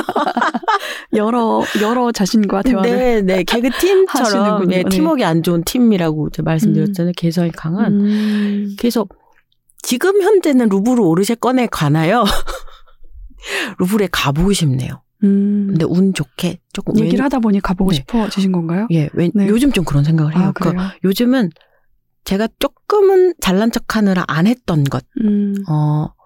나는 뭐 거기는 안 가고 그냥 뭐 어느 도시에나 몇 구가 있잖아요. 무슨 구? 그렇죠. 그 가난하지만 센스 있고 재밌는 거 좋아하는 예술가들이 유독 모여 살았고 그런 예술가들이 좋아하는 카페와 여러 가지 잡화점들이 바글바글 있어서. 조금 뭔가 아는 관광객들이 꽤 좋은 시간을 보낼 수 있는 거기에 뿅 가서 거기 에어비앤비에서 그냥 먹고 놀다가 돌아오는 여행을 하면서 나는 꽤나 좋은 여행을 했다라고 생각했던 시절이 있는데 그것도 물론 좋았지만 요즘은 남들이 많이 하는데 이유가 있다. 그거를 알고 나한테 안 맞아라고 하는 건 일리 있지만 해보지도 않고 남들이 많이 했으니까 나한테 안 맞을 수도 있지 않을까라고 생각하는 거 약간 좀 약간 그런 거 아닌가. 그래서 남들이 역시 남들이 잘 이래서 했구나 라는 생각이 드는 걸 제가 좀 덜 개복친 타이밍에 해볼 수 있으면 좋을 것 같아요. 또 이제 한번 세상이 묶여봤으니까 공연이든 비행기를 타는 것이든 갑자기 언제 또 그걸 못하게 될지 모른다는 생각이 좀 커졌어요. 어쩌면 공연이 몇 번 취소되면서 약간 다르게 감각하게 된 것 같아요. 그냥 안 되면 안 되는구나. 아, 다들 하면 닿는 거구나. 내 직업은 그냥 이렇게 그만하면 그만해야 되는 거구나. 사회가 혼란에 빠지면 가장 먼저 그만해야 되는 직업을 내가 하고 있구나. 그리고 내가 뭐 저가항공 비행기를 운 좋게 잡아서 어디서 먹고 마시고 이런 게 어쩌면 더 강력한 바이러스가 난 못할 수도 있구나. 그래서 좀 더 맑은 마음으로 세상에 좋은 일을 적극적으로 할 수 있는 좀 덜 꼬인 제가 되고 싶은 거예요. 그래서 꼬이면 어떻습니까? 그것도 그래요. 그런 생각도 드네요. 네. 맑은 어느 정도 인간이 어느 정도 나이 들어서 맑음을 유지한다는 게 저는 가능하지 않다는 생각을 항상 하고 있거든요. 제 친구들이 각자의 방식으로 네. 꼬이면 되는 거 아닐까 그런 생각이 들기도 하네요. 제가 이런 류에 네. 사람이 좀 맑게 살아야 되지 않을까로 얘기를 할 때 친구들이 약간 그 동태눈 같은 표정으로 네. 이미 이제 글른 것 같은데 그냥 언니 괜찮아 이런 얘기를 해줘요. 근데도 제 마음속에는 약간 다음 한계령의 별 같은 게 있으면 나는 좀 오래 제대로 보고 그걸 되새기는 사람이고 네. 싶다라는 좀 원초적인 욕망 같은 게 있어요. 오지은 작가님이 대단히 섬세하고 예민해서 자신을 압도하는 뭔가에 대한 그런 대단히 많이 압도되시나 봐요. 그래서 그게 네. 좀 그거 자체에 대한 두려움이 좀 있으셔서 그런 반응이 나오지 않았을까라는 생각이 들기도 하고 완전 네. 루브르에서 모나리자 그림 앞에서 내가 모나리자의 미소 대신 보고 온 50개의 뒤통수는 사실 그런 걸 목격하고 그런 걸 보러 그런 장소에 가기도 하거든요. 그래서 저는 나름나름 다 좋다는 생각이 들기도 하고 그쵸. 작가님 말씀처럼 남들이 좋다는 데는 이유가 있다라는 걸 저도 예전에 네. 저도 루브르는 안 가고 오르셰는 가봤거든요. 작가님과 같은 이유는 아닙니다만 네네네. 일단 저는 줄을 설 자신이 네. 없었어요. 네네네. 그 복잡한 티켓을 사는 과정을 제가 겨칠 수가 없어서 맞습니다. 오르셰에 갔어요. 근데 거기서 제가 뭘 봤냐면 거기뿐만이 아니라 다른 미술관도 여러 군데를 다녔거든요. 근데 네. 가장 압도되는 경험을 제가 오르셰에서 했는데 오르셰에서 밀레의 만종을 봤습니다. 아. 혹시 보셨나요? 오르셰 가서? 제가 밀레의 만종 근처에서 아마 네. 체력이 떨어져가지고 아 그러셨습니까? 그 앞부분에 또 약간 그 슈퍼스타 네. 블록버스터 그림들이 좀 있잖아요. 네. 거기 그래서 아 만종 이러고 그냥 네. 거기는 다 언젠가 다시 네. 그래서 이제는 미술관에 갈 때 작전을 미술관에서 말해주는 순서 말고 하이라이트부터 내가 체력이 될 때 먼저 네. 보자로 바꿔가지고 그것도 중요한 전략이죠. 네. 프라도 미술관에 갔을 때는 바로 고야 방으로 갔었거든요. 체력이 될 때 그것도 되게 좋은 전략입니다. 네, 그래서 여러분도 혹시나 감정적인 체력이 좀 떨어지시는 분은 그냥 1, 2, 3절 순서대로 가지 말고 바로 4절부터 그렇습니다. 네네. 보고 싶은 네. 거 내가 중요하다고 그렇죠. 여기는 것부터 봐야 된다. 네. 선생님 만종 얘기해주세요. 만종 네, 그거 들어야 제가 지금 끊었어요. 안돼 만종을 아마 스쳐가셨을 수도 있어요. 네네. 그 그림이 저희가 자라면서 이제 교과서에도 많이 실리지 않습니까? 그렇죠. 그래서 되게 평범하게 보아온 그런 그림인데 작아요. 그림의 사이즈가 대단히 작고 그리고 색깔 톤이 약간 어두운 색이라서 네. 잘 보이질 않더라고요. 근데 저는 만종을 이게 만종이야? 이게 그 유명한 그림이야? 하고 그 앞에 딱 섰는데 네. 정말 압도되는 경험을 했거든요. 그 그림 앞에서 그냥 딱 굳어서가지고 눈물이 너무 나는 거예요. 그 경험을 제가 잊을 수가 없어요. 아, 좋다고 하는 데는 이유가 있구나. 많은 사람을 감동시킨 이유가 있구나라는 생각을 이제 그 그림 앞에서 제가 하기도 해서 방금 말씀하신 내용에 공감이 된다는 그런 이야기였습니다. 전 조금 부럽기도 하고 네. 네, 왜 부러우시죠?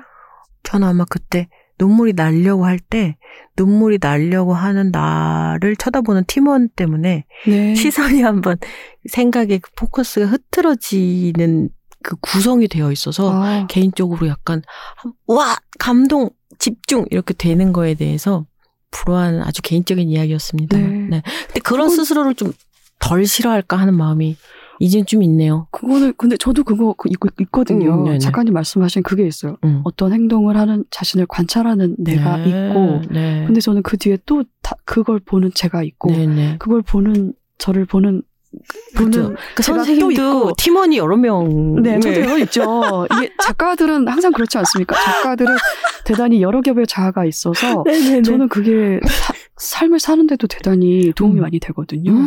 어떤 제가 감정적으로 격해지고 감당할 수 없을 만큼 뭔가 기억이라든지 어떤 감정이 솟구칠 때 네.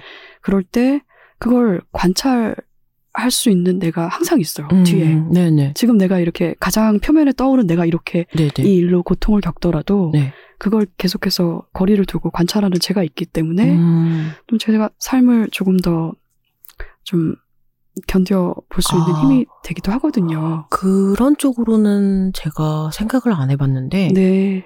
그쪽으로 생각을 해볼 여지가 되게 많은 것 같아요. 네. 근데 아마 오지은 작가님도 이미 하고 계시지 않을까. 글을 쓰시니까 그 작업을. 작가는 결코 하나의 자아가 될 수가 없습니다. 아유, 북치고 장구 쳐야 되니까요. 네. 네. 아, 여행 이야기, 이제 여행 이야기 이제 시작했는데. 아, 저 가야 되나요? 어떡하지? 아니요. 제가 묻고 싶은 게 많아서 그래요. 작가님 네. 여행 이야기 워낙 재밌게 읽어가지고. 그 헬싱키 이야기도 저는 되게 재밌었거든요. 아, 다행입니다. 네, 헬싱키 이야기 재밌었고. 거기서 더 머물고 싶은 숙소를 발견하신 거잖아요. 네, 네. 마리엔이었나요? 네, 뒤에 주인 이름이 마리엔. 진짜 네, 마리엔이에요. 마리엔. 네. 뒤에 편지를 또 싣기도 하셨잖아요. 네. 그분에게 편지를 쓰셨습니다. 네. 또 거기서 헬싱키에서도 요가를 하셨더라고요. 네, 네. 가서 요가도 하시고. 근데 그 글에 붙은 추신이 저는 재미있었거든요. 기억하세요? 텐더텅. 너무 야한가요? 라는 말을 뜬금없이 붙이셨어요. 그래서 그 문장을 딱 읽고 그러게나 말입니다. 텐더텅이 이게 야한가요? 생각을 읽으면서 하게 되는 거예요. 네, 이게 네. 이 말이 나온 맥락이 작가님이 혀에 너무 힘을 주고 있기 때문에 맞아요. 힘을 빼려는 노력을 하신다는 거잖아요. 네. 그래서 그러다가 텐더텅 혀를 부드럽게 만들어야 돼라는 이제 일종의 네. 강박이 작용을 맞아요. 한 거죠. 그러면서 네. 이제 텐더텅 생각을 하다 보니까 네. 뭔가 야하다고 생각했으니까 그렇게 적으셨을 네. 텐데 말입니다. 뭐 R&B 가수가 네. 진짜 각 잡고 야하게 쓴 7번 트랙 정도에 네. 나 있을 법한 제목이죠. 텐더텅. 그리고 텐더텅. 그 앨범은 아마 19금 페렌털 어드비저리 네. 붙어서 네. 그거 이제 들으려면 성인 인증해야 되고 네. 각 잡고 하는 류의 말이 써놓고 보니 그렇더라고요. 그렇군요. 부드러운 혀를 갖고 싶습니다. 네. 텐더텅. 네. 아니 텐더텅 자체는 사실 그렇게 야하다는 생각을 못했는데 야한가요? 라고 해놓으니까 야해져버리는 이게 뭐지? 그래서 그 부분을 읽고 텐더텅이 야하다가 된 게 아니라 오지은 작가님이 텐더텅을 말하는 방식이 야하구나. 오지은 작가님이 야하구나라는 생각을 했거든요. 예, 그럴 수 있죠. 충분히 그럴 수 네, 있습니다. 네, 네네네. 그런 생각을 저는 했습니다. 네네네. 네. 공포와 걱정 마니아라고도 쓰셨더라고요. 책에서. 네, 맞아요. 그래서 2016년과 2017년 사이에 쓴 글에서 새로운 공포가 생겼다고 쓰셨는데 그 내용 이렇습니다. 잘못하고 있는데 아무도 이야기해 주지 않으면 어쩌나. 근데 이게 몇 년 전에는 새로운 공포였는데 네. 요즘은 좀 어떻습니까? 여전한가요? 그 얘기가 아마도 제가 나이에 딱 따라서 그런 건 아니지만 저 개인적으로 30대 중반에 이제 그 20대 때는 친구들끼리 막 그게 술 기운을 빌렸든 아니면은 하루 종일 붙어 있는 상대였었든 좀 같이 선을 넘는 게 있어서 오히려 야, 너 그럴 때 너 그런 식으로 말 받아치는 거 나 너무 싫어 라든지 야, 너 그럴 때 그런 버릇 진짜 나 너 이게 상처야 라든지 그런 얘기를 하면서 같이 성장하는 게 우당탕탕 같이 성장하는 게 가능한 시기였다는 생각을 했어요. 전 20대 때 각자 더 다듬어지지 않은 뾰족한 면을 서로 마음껏 부딪혀가면서 같이 이렇게 여러 가지 피드백을 주고받는. 근데 30대가 되고 중반이 되니까 이 사람 여기 뾰족하구나 라는 생각이 들면 슥 하고 너 거기 뾰족해 라고 얘기해 주는 건 되게 많은 에너지가 필요하고 거기서부터 이제 시작이잖아요. 내가 왜 뾰족한데? 너 왜 그 뾰족하다고 생각해? 그러니까 그거를 대화를 이어나가려면 어마어마한 애정과 에너지가 필요한 그렇죠. 일이니까 다 그냥 얘는 뾰족하고 나랑은 좀 안 맞네 라고 하면서 그냥 슥 멀어지는. 근데 제가 만약 그런 걸 저도 모르게 막 그렇게 하고 있는데 제가 정말 소중하게 생각하는 사람이 참고 또 참다가 너 거기 뾰족해 라고 얘기하는 순간에 이미 이 사람은 마음을 전부 접은 상태일 수도 있잖아요. 그리고 인간관계가 예전에는 좀 엎치락 뒤치락 친했다가 또 멀어졌다 다시 또 친했다가 이렇게 될 수 있을 거라고 마치 여름방학은 끝나지 않는 것처럼 그렇게 좀 생각했던 것 같아요. 근데 모두가 좀 늦가을 같은 좋게 봐줘서 늦가을 같은 체력과 정서적인 스페이스를 가진 상태라면 그 딱 잘라서 얘기하는 건 아니지만 우당탕탕 엎치락 뒤치락은 말고 그냥 나도 내 흉을 좀 최대한 사회적으로 가리려고 하면서 남의 흉은 그냥 지나가자라고 해서 제가 저도 모르는 새에 제가 진짜 소중하다고 생각하는 사람들을 잃고 있을까 봐 그게 어느 날 내가 매끈한 어른의 장벽을 두르고 있는 사이에서 그거 아무도 그 장막을 들추지 않고 그냥 슥 하고 지나가 버릴까 봐에 대한 공포가 그때 크게 왔었어요. 관계에 대한 불안인 거네요? 결국은. 네. 저는 그게 커요. 내가 잘못하고 있다고 말해줄 누군가가 없도록 내가 관계를 맺고 있지는 않은지 하는 걱정인 거잖아요. 네네. 근데 저는 오지은 작가님이 책에 쓰신 그리고 지금 말씀하신 그런 그 새로운 공포, 그 불안, 그게 결국은 어른 되기의 수많은 과정 중에 하나인 것 같거든요. 그러니까 이게 내가 잘못할 수도 있다는 가능성을 항상 염두에 두고 있는 거잖아요. 맞아요. 그러니까 내 잘못을 누가 얘기 안 해주면 어떡하지라는 걱정이 있는 게 내가 잘못할 수도 있다라는 가능성을 항상 생각하는 일이라서 저는 이게 이 가능성을 열어두지 않아서 어른이 되거나 혹은 괜찮은 사람 되기에서 계속해서 실패하는 경우들이 분명히 있습니다. 우리 주변에. 매우 공감합니다. 네, 그렇습니다. 그래서 저는 작가님이 걱정하시는 것보다는 훨씬 평범하고 괜찮은 걱정이지 않나? 라는 생각을 오늘 했어요. 약간 황정은의 그 힐링 상담소. 우지은 이대로 살아도 괜찮아요. 굉장히 제가 무슨 여기 상담료를 놓고 가야 되는 게 아닌가 진심으로 그런 생각이 들면서 어른이 되어가는 과정을 옛날에는 조금 더 뭐 완벽해지지는 못하더라도 좀 더 흠이 없는 인간이 되어가는 막 어렸을 땐 그렇죠. 능숙해지는 과정이라는 생각을 어릴 때 했었는데 지금은 한심한 어른인 걸 인정하는 것부터가 어른의 시작 같다는 생각이 드는 거예요. 그러니까 내가 틀릴 리 없어 라고 생각하는 게 아니고 와 내가 완전 틀릴 수도 있으니까 진짜 조심해야겠다 라고 계속 조심하는 게 오히려 그러니까 불안정에서 나오는 거니까 지금 균형이 완전 흐트러질 수 있으니까 나는 균형을 계속 잘 잡아야겠다 밸런스를 새로 잡아야겠다 뭐 그런 거 있잖아요. 뭐죠? 40살에 어쩌고 50살에 어쩌고 60살에 어쩌고 그래서 몇 살에는 뭐 하고 싶은 대로 해도 된다 뭐 이런 거 맨날 공자 뭐 이런 쪽에서 얘기하는 그런 거 있잖아요. 전 그거 아닌 것 같아요. 90살이 돼도 나오는 대로 말하면 안 되고 그렇습니다. 네, 그거는 대체 누구를 편하게 만들기 위한 그런 것이었을까 의심해보게 되는데요. 근데 보통은 어른 되는 과정에서 내가 이런 수많은 질문과 불안을 갖고 있다고 느끼면 내가 어른에서 탈락하고 있다는 그런 위기감이라든지 공포를 느끼는 경우가 많죠. 그렇죠. 근데 사실은 그 질문하는 과정 자체가 어른이 되어가는 과정이고 저는 어른이라는 게 결코 완성되는 게 아니라고 생각을 하거든요. 그냥 죽을 때까지 그냥 되어가는 거예요. 맞아요. 되어가는 것이고 그래서 더 노력이 필요한 거고. 근데 다만 이제 우리가 어렸을 때 자라는 과정에서 우리가 이제 학습한 거죠.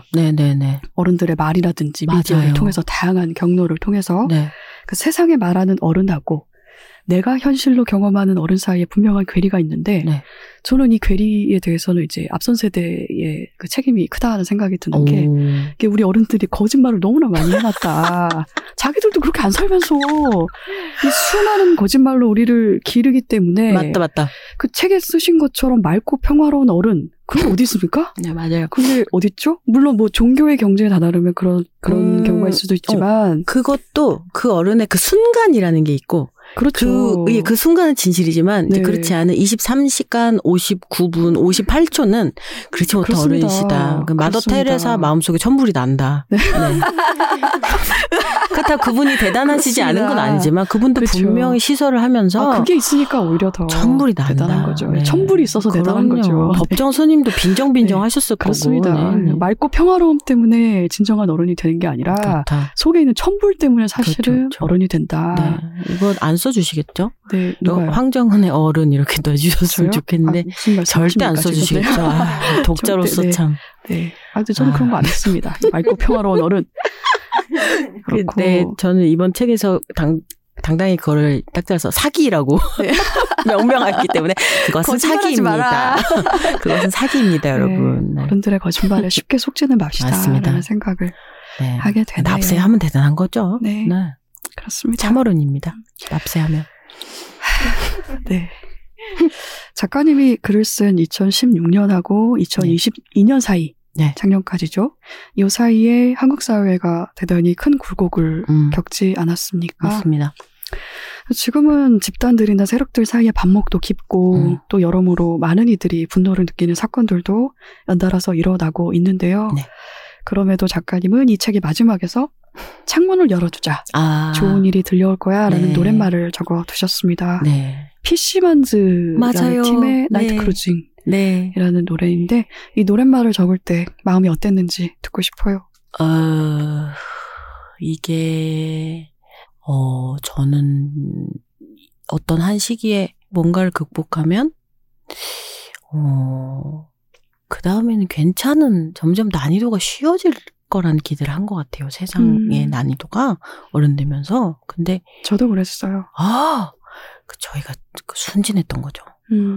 터널을 하나 지나고 그 다음에 요런 류의 터널을 이제 내가 지날 수 있게 지났고 그럼 요 다음에 요런 터널은 피할 수도 있겠다라는 기대를 했는데 대단하게 사실은 그래 많은 문학작품이 이미 가르쳐줬었는데 제가 일부러 모른 척한 것 같은데 생각지도 못한 새로운 터널이 나오고 더 이번에는 그렇게 간단히 탈출하지 못할 걸이라든지 그 터널이 계속 이어질지도 모른다는 생각에 어른이 되어서 느낀 첫 번째 좀 긴 좌절이 있었던 것 같아요.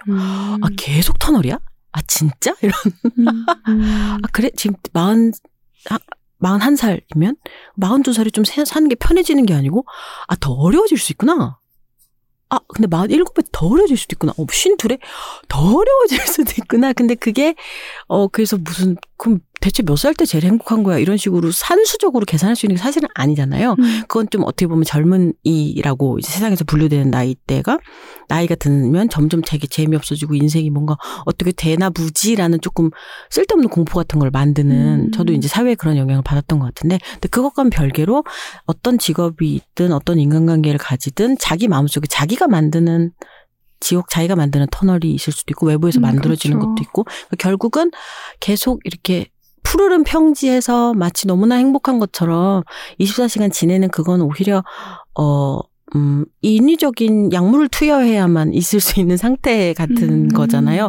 뭔가를 똑바로 보려고 하면 항상 이면이 있고 근데 그 이면은 항상 나랑 다 있고 세상 왜 이래 너무 이상해라고 할 때 그 이상함은 설사 나랑도 다 있고 이런 그런 것들 때문에 터널이 이어진다는 사실이 집착해서 되게 힘든 어떻게 나 계속 어떻게 버텨? 그만할까? 이런 생각도 들었다가 그거에 제가 너무 집착해서 터널과 터널 사이에 진짜 짧은 빛의 순간이 있는데 그것도 분명히 다음 터널이 오겠지라는 식으로 그걸 안 보고 있다는 걸 좀 알았어요.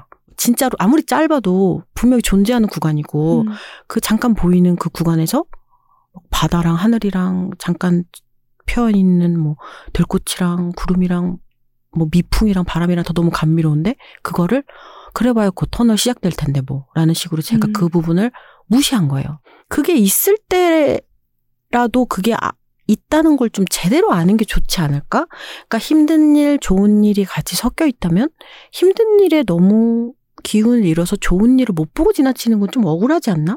일단 살아간다면? 라는 생각이 들어서 터널과 터널 사이에 짧은 빛이 있는 구간을 저도 이 책을 읽는 사람도 좀 제대로 거기에 집착하는 것까지는 아니어도 아 진짜 지금 내가 잠깐 봤던 하늘과 바다는 분명히 아름다웠고 그건 진짜야.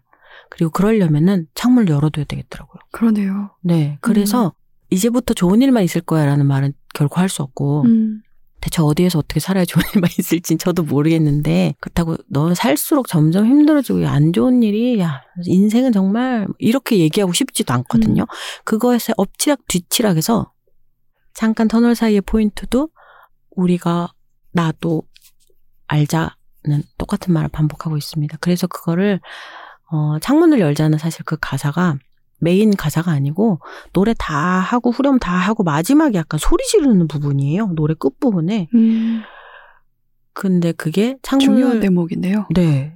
창문을 열어도 좋은 일이 들려올 거야 라는 게 그러게요. 창문을 열어놓아야 저 멀리 있는 좋은 일이 두부 사세요 뭐 이런 거라든지 군고구마 이런 거 창문 닫아두면 알 수 없잖아요. 그러네요.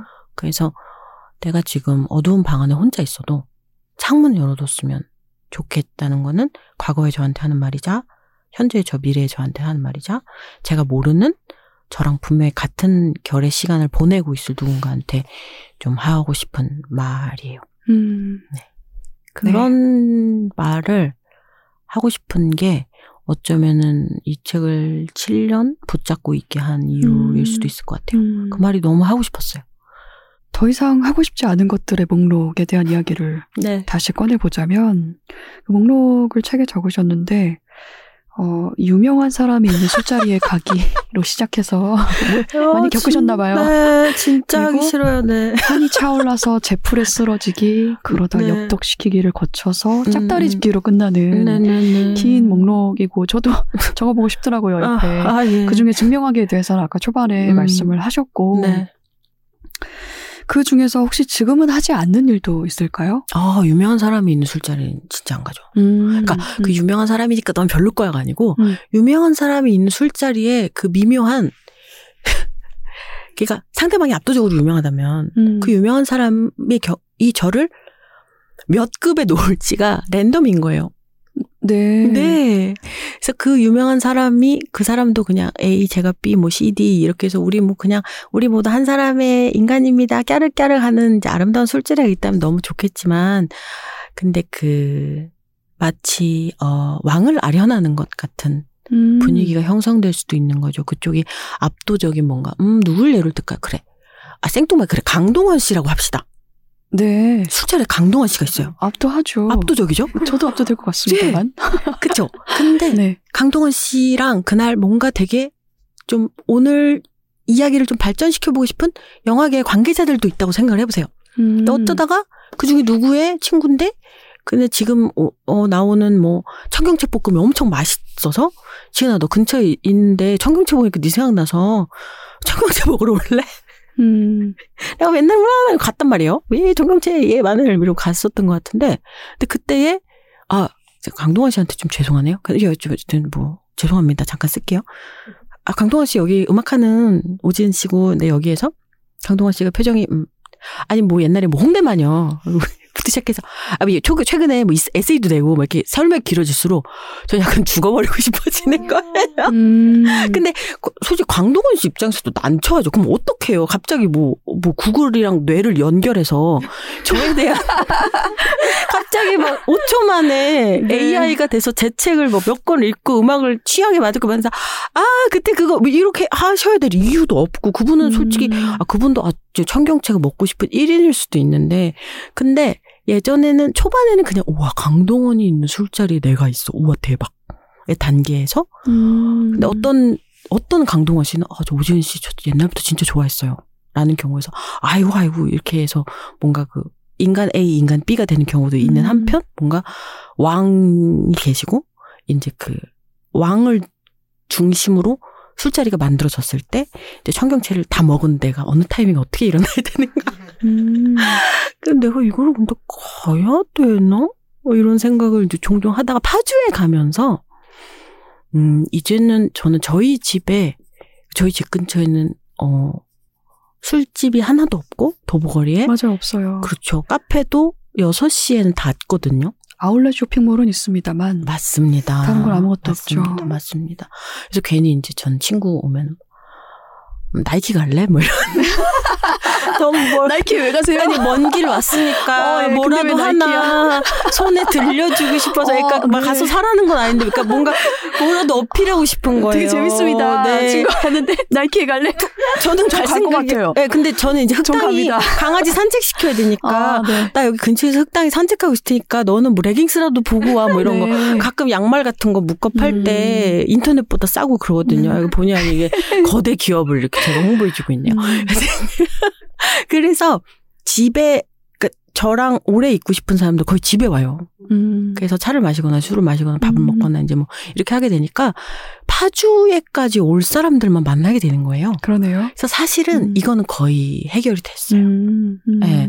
그리고 그 가끔 예술 어떤 계열의 예술인들이 모였을 때는 그 공작새 깃털 대결 같은 게 벌어질 때가 있거든요. 그렇습니까? 이거 좀 재밌는 세계죠. 근데 저도 이제 그런 데 가면 빨리 계산만 하고 나와야 되기 때문에 구경할 수 있는 기회는 없다고 보긴 하는데 이제 한창 뭐랄까 1초 만에 사람을 사로잡아야 되는 그런 계열과 다 있는 예술인들의 경우에 그들이 이제 호르몬 페로몬이 넘치는데 알코올이 들어간 사람들이 좁은 데 한 10명이 앉아있다 이러면 와 너무 재밌거든요. 깔깔깔깔 재밌겠지 않아요? 네. 근데 이제 그거 이후에 또 맑고 밝게 재밌어하지 않는 또 제눅눅한 제가 있기 때문에 그래서 괜히 뭘까 이러다가 좀 이제는 내가 좁아지겠다는 뜻은 아니고 이제 이 맛은 충분히 봤으니까 약간 졸업해도 되지 않을까? 좀 조용하게 내가 좋아하는 사람 소수들이랑 방울토마토 먹으면서 이렇게 골반 풀면서 굴렁굴렁 누워가지고 얘기하면 좋지 않나? 라는 생각이 들어서 이제 내가 뭘 좋아하는지 좀 알 것 같으니까 앞에 저기 남들이 좋아하는데 못 해본 거 그런 거 빼고 이제 좀 내가 해봤다 싶은 것들은 좀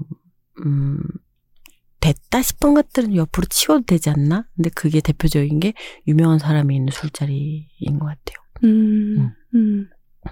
저는 그 상황에서 관찰하는 재미가 있을 것 같아서. 네.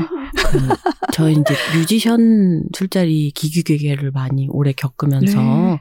종종 그 시인의 기기괴계과 연극계의 기기괴계 이런 걸 이제 타 장르의 기기괴계를 전해드리면 야 그쪽도 굉장하구나. 그래서 약간 그 전래동화 듣듯이 예, 전설을 이렇게 주고받으면 야 우리 쪽은 이러이러이러 했거든. 야 그쪽도 굉장하구나. 이렇게 그렇습니까? 예, 허브처럼 이렇게. 네.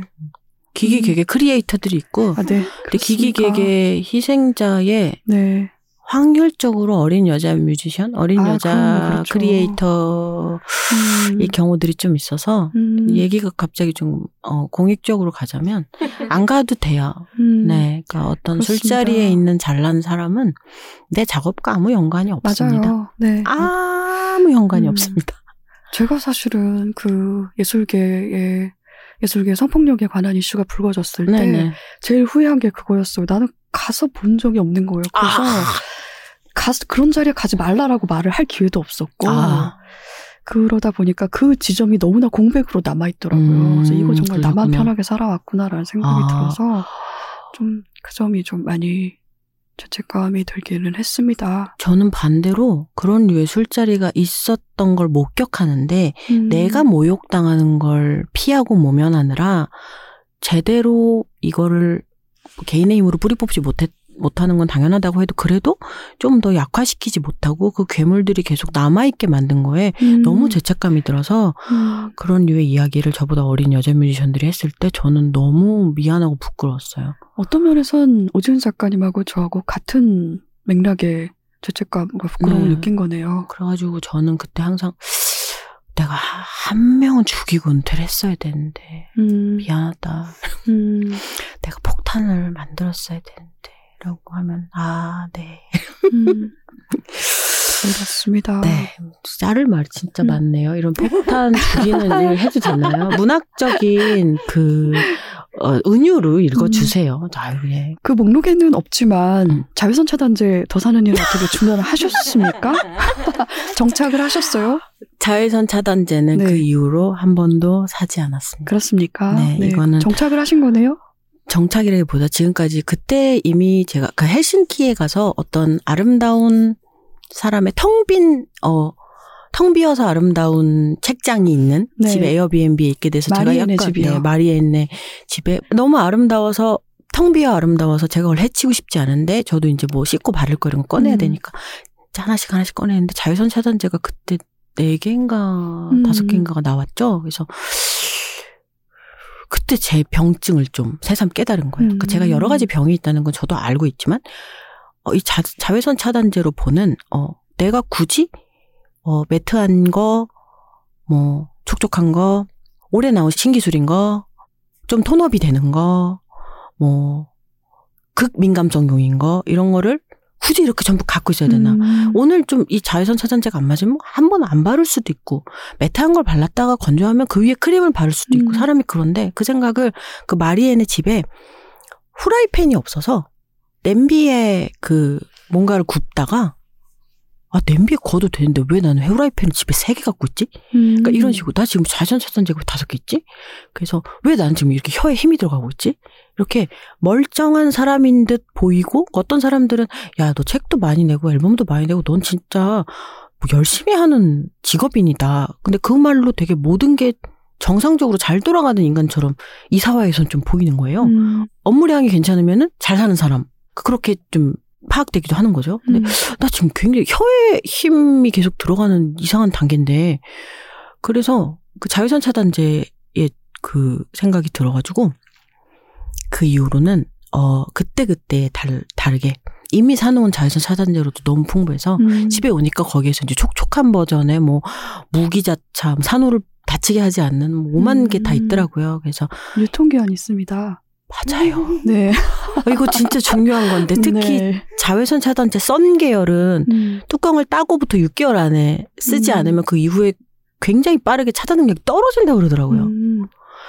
그런 걸 생각하면 더더욱. 그러니까 저는 제 마음에 불안이 있을 때 내가 요즘 얼굴이 건조한 것 같아. 그러면 조금 뭐 좀 움직여서 가습기를 좀 자주 튼다든지 몸을 움직여서 좀 더 괜찮게 살면 되잖아요. 근데 촉촉한 자외선 차단제를 꼭 사야 내 인생의 흠이 메꿔진다. 이런 식으로 제가 되게 저를 얄팍하게 속여왔던 거죠. 그러니까 그것의 결과물이 자외선 차단제 5개, 뭐 샴푸 3개, 뭐 세수할 때 쓰는 헤어밴드 4개 뭐 이런 거.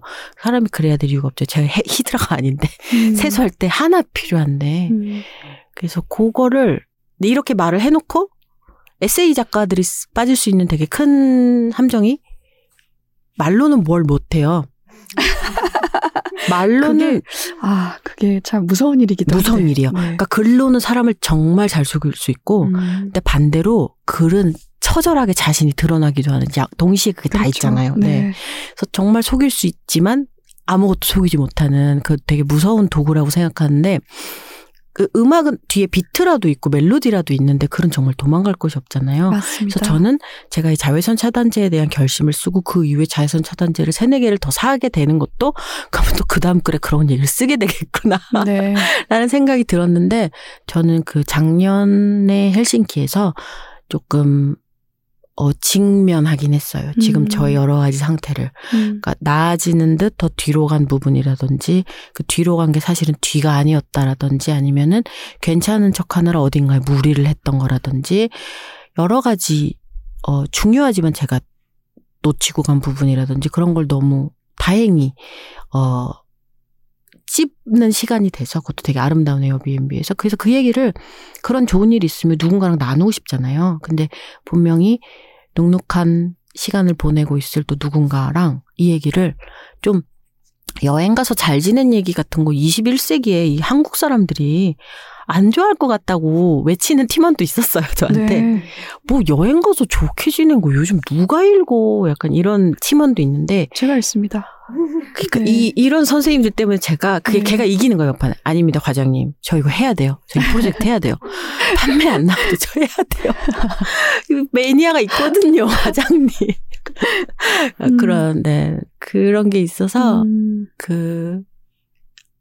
자외선 차단제 부분은 네. 다행히 해결을 봤습니다. 네.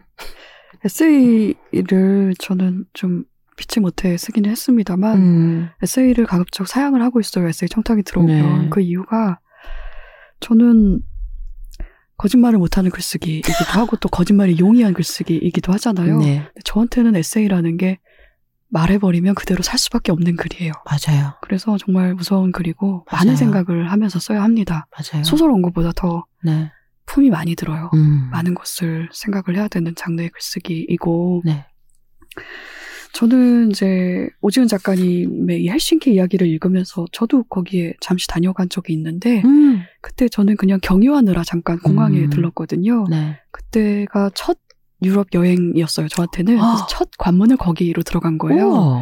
근데 거기서 도착하자마자 한 달 일정이었는데 무민컵을 하나 샀습니다. 양철컵을. 너무 잘하셨어요. 2달러였겠네요. 무민컵을, 네, 무민컵을 딱 샀는데 그거를 한 달 내내 갖고 다니다가 나오는 날 다시 그 헬싱키를 통해서 나왔거든요.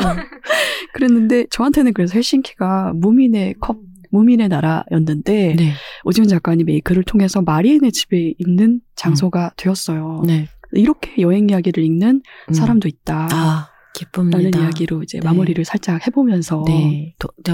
깨알 어필하자면 네. 도서관이 새로 지은 게 엄청 좋아서 네. 헬싱키의 거실이라는 별명이 있는 오디라는 도서관이 있거든요.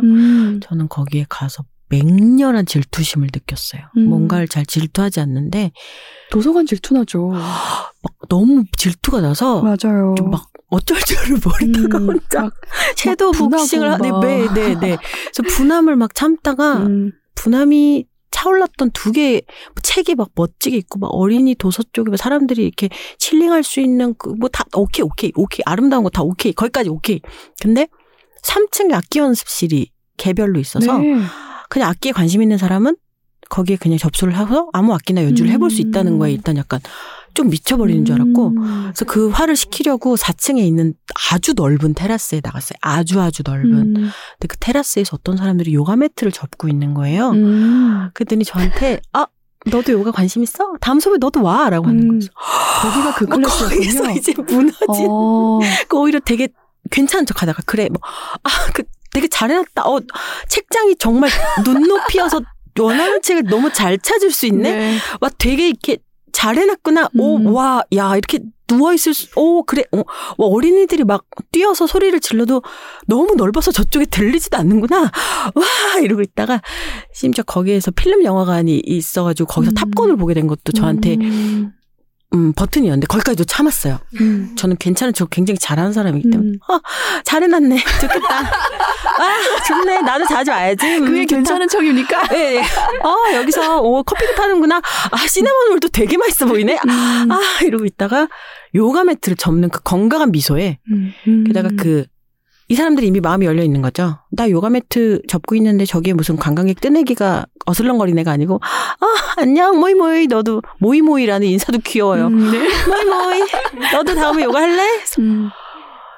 어쩔 건데요. 그래서 너무 부들부들 화가 났는데 화를 낼 수가 없어서 막 걷다가 막 거길 걷다가 왔죠.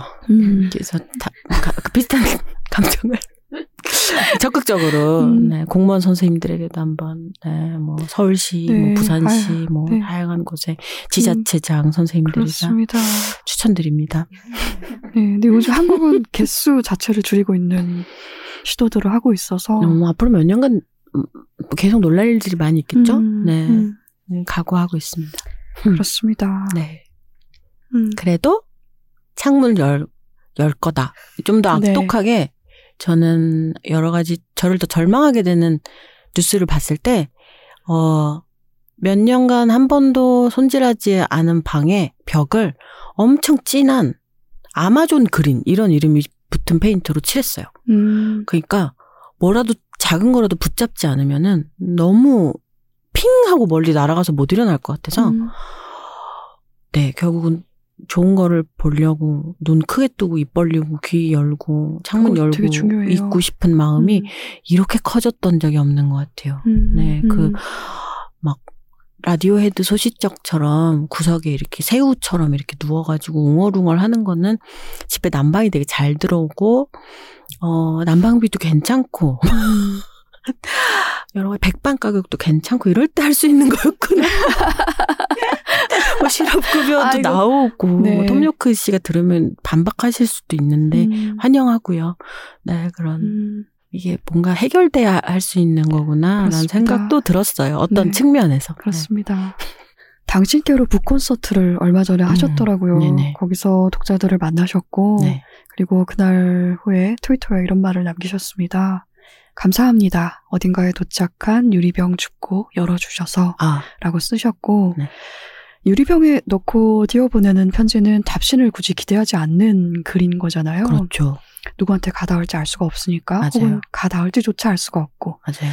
그렇게 답장을 기대하지 않으면서 세상에 편지를 띄워보내는 마음은 어떤 마음일지 물어보고 싶었어요.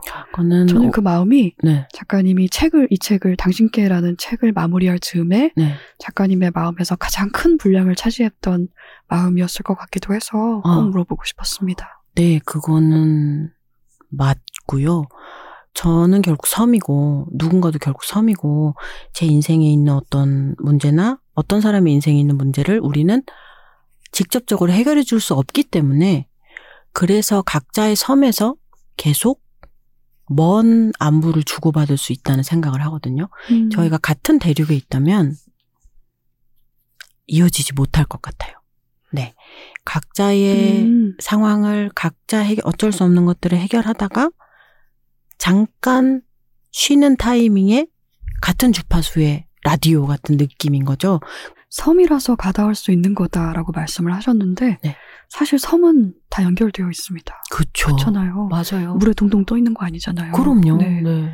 그런 면에서는 언제고 닿을 일이다. 네. 7년 후이든 뭐 14년 후이든 28년 후이든 맞나요? 28년 21년이네요. 28년. 네. 20일을 건너뛰었네. 거의 박완서 네. 선생님급의 에세이. 네. 21년 후에도 팔린 에세이라면. 네. 아우구스. 네. 네, 죄송합니다. 그러네요. 네, 네. 명상록 약간 이런. 너무 좋네요. 생각만 알겠습니다. 해도. 네. 제가 곱셈을 하는 동안 박완서 작가님의 작업까지 생각을 하시는군요. 제가 되게 좋아해가지고. 아니, 좋아하신다면서요. 네, 제가 너무 네. 한국 그 에세이의 약간 이데아 같은 느낌을 네. 제가 좋아하고 네. 있습니다. 저도 좋아합니다. 네. 애니프루도 좋아하신다고 하셔서 네. 반가웠어요. 그러니까요. 저도 매우 좋아하는 작가입니다. 그러니까요. 거의 네. 뭐 힘안 들이고 유혈이 낭자하게 이제 쓰시는 너무 좋아합니다. 박완서 선생님이요. 네, 두 분 다 애니프루. 네, 애니프루도. 네. 네, 그런가요, 애니프루가? 아, 저 어떤 느낌이냐면 네. 이렇게 읽다가 너무 큰 절망을 무슨 되게 일견 평화로워 보이는 숲속의 오두막을 보여주는 것처럼 툭 하고 보여줘서 진짜 무섭구나 라는 생각을 했어요. 말씀 듣고 네, 보니까 네. 애니프로의 그 브로크백 마운틴이 그런 네. 내용이었지 않나 싶네요. 네. 막 추가 이렇게 팍팍팍팍 이렇게 막 칼질하는 그런 게 아니고 지금 내가 스쳤나? 대박. 나 이거 너무 깊게 뵀는데 근데 이 사람 그냥 은은한 표정으로 가만히 서 있네? 근데 나 지금 상처 너무 깊구나 라는 생각을 애니프로랑 앨리스 멀로랑 약간 이런 사람들이 막. 그렇군요. 네, 네. 저의 경우에는 그랬어요. 애니프로는 워낙 광활한 광경 속에서 살아서 네. 그런 것들을 보고 지내서 그런 뭐랄까 그런 큰 고통들도 마치 멀리서 보는 것처럼 네. 하지만 선명하게 네. 보여줄 수 있는 작가이지 않을까라는 생각도 저는 한 적이 있어요. 네네 진짜요. 네. 이번 책을 여는 그래서 답장은 보내지 않아도 괜찮다고 쓰셨지만 어쨌든 네. 독자를 만나는 일이 곧 답신을 받는 일이기도 하겠죠. 맞아요. 네. 다음에는 어떤 걸로 만나고 싶으세요? 준비하고 있는 이야기가 있다면서요. 제가요. 이거는 아주 개인적인 직업의식인데 주변에 이제 소설을 쓰는 지인분들이나 아니면 다른 뭐 음악을 하는 지인분들이나 그런 분들도 에세이를 쓰는 경우가 있잖아요. 근데 에세이를 쓰는 게 정말 어렵다는 얘기를 하시고 저도 완전 공감을 해요. 할 때마다 저도 막 난리 구슬 피우니까요. 근데 회사 다니는 제 친구도 아침마다 난리 구슬 피우지만 누르고 회사에 출근하는 거라는 생각을 하거든요. 쓰는 뇌는 좀 다를 수 있어도 엎치락 뒤치락을 3번 할 거면 2번만 하고 현재의 이야기를 깔끔하게 내는 것도 어떤 직업의식이지 않을까 하고 이렇게 무슨 지리산에서 8년 수행한 사람처럼 그렇게 근데 결국 지금 생각해보면 다 제가 만들어놨던 장애물을 혼자 섀도우복싱 했던 건 것 같은 거예요. 그래서 한계를 뛰어넘는 거 하지 말고 한계 가까이에만 가는 것도 굉장히 훌륭한 직업인이 아닌가라는 생각이 들어서 다음 책은 영양제에 대한 책이에요. 영양제요? 네. 재밌을 것 같습니다. 진짜요? 왜냐면 제가 영양제를 되게 많이 먹어요. 근데 그게 어떤 식이냐면 영양제를 많이 먹으면 간에 무리가 갈 수가 있거든요. 맞아요. 그래서 매일 영양제를 칵테일을 해요, 제가. 오늘의 상태라면 너 이런 식으로. 아침에 먹을 거 따로, 저녁에 먹을 거 따로 있죠. 그럼요. 네. 그래서 제 간을 또 생각하며. 네. 그래서 이것 간 영양제도 드십니까? 간 영양제도 간에 피를 줄 수 있기 때문에 요즘 시즌에 뒤에 밀려 있기는 한데 그렇습니까? 그 저는 영양제 서랍이 침대 옆에 하나 있고 그 서랍을 위한 서랍이 하나가 있거든요.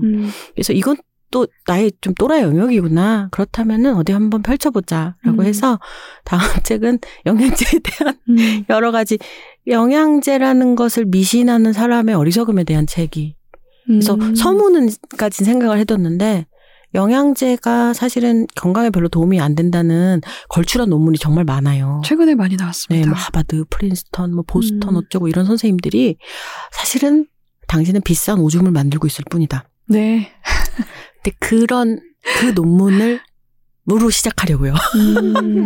재밌을 것 같습니다. 안 되는 걸 알지만 그 정한 수를 떠놓고 비는 마음 같은 거. 그러니까 햇빛을 쬐러 나가지 않고 비타민 D의 용량을 올리는 마음 같은. 그러니까 저의 영양제를 통한 저의 어리석음을 낱낱이 하면서 약간의 그 문헌 정보. 제가 여러분 대신 논문 좀 읽어가지고. 최신 영양제, 동향, 뭐 이런. 전통의 영양제, 비타민C 어떻게 이렇게 굳건할 수 있는가, 뭐 이런 거에 대한 다양한. 너무 재밌을 것 같아요. 지용성 비타민은 어떻게 인간에게 무서울 수 있는가, 뭐 이런 거에 대해. 비타민 A, D, E, K, 지용성 비타민. 중학교 때 가정 선생님한테 맞아가면서 이런 거. 너무 웃겨. 선생님 정확하세요. 네. 진짜 정확하세요. ADK. 그거예요. 네. 맞아요. 그중에 우리가 D랑 K가 작가들은 다 부족하잖아요. 네, 그렇죠.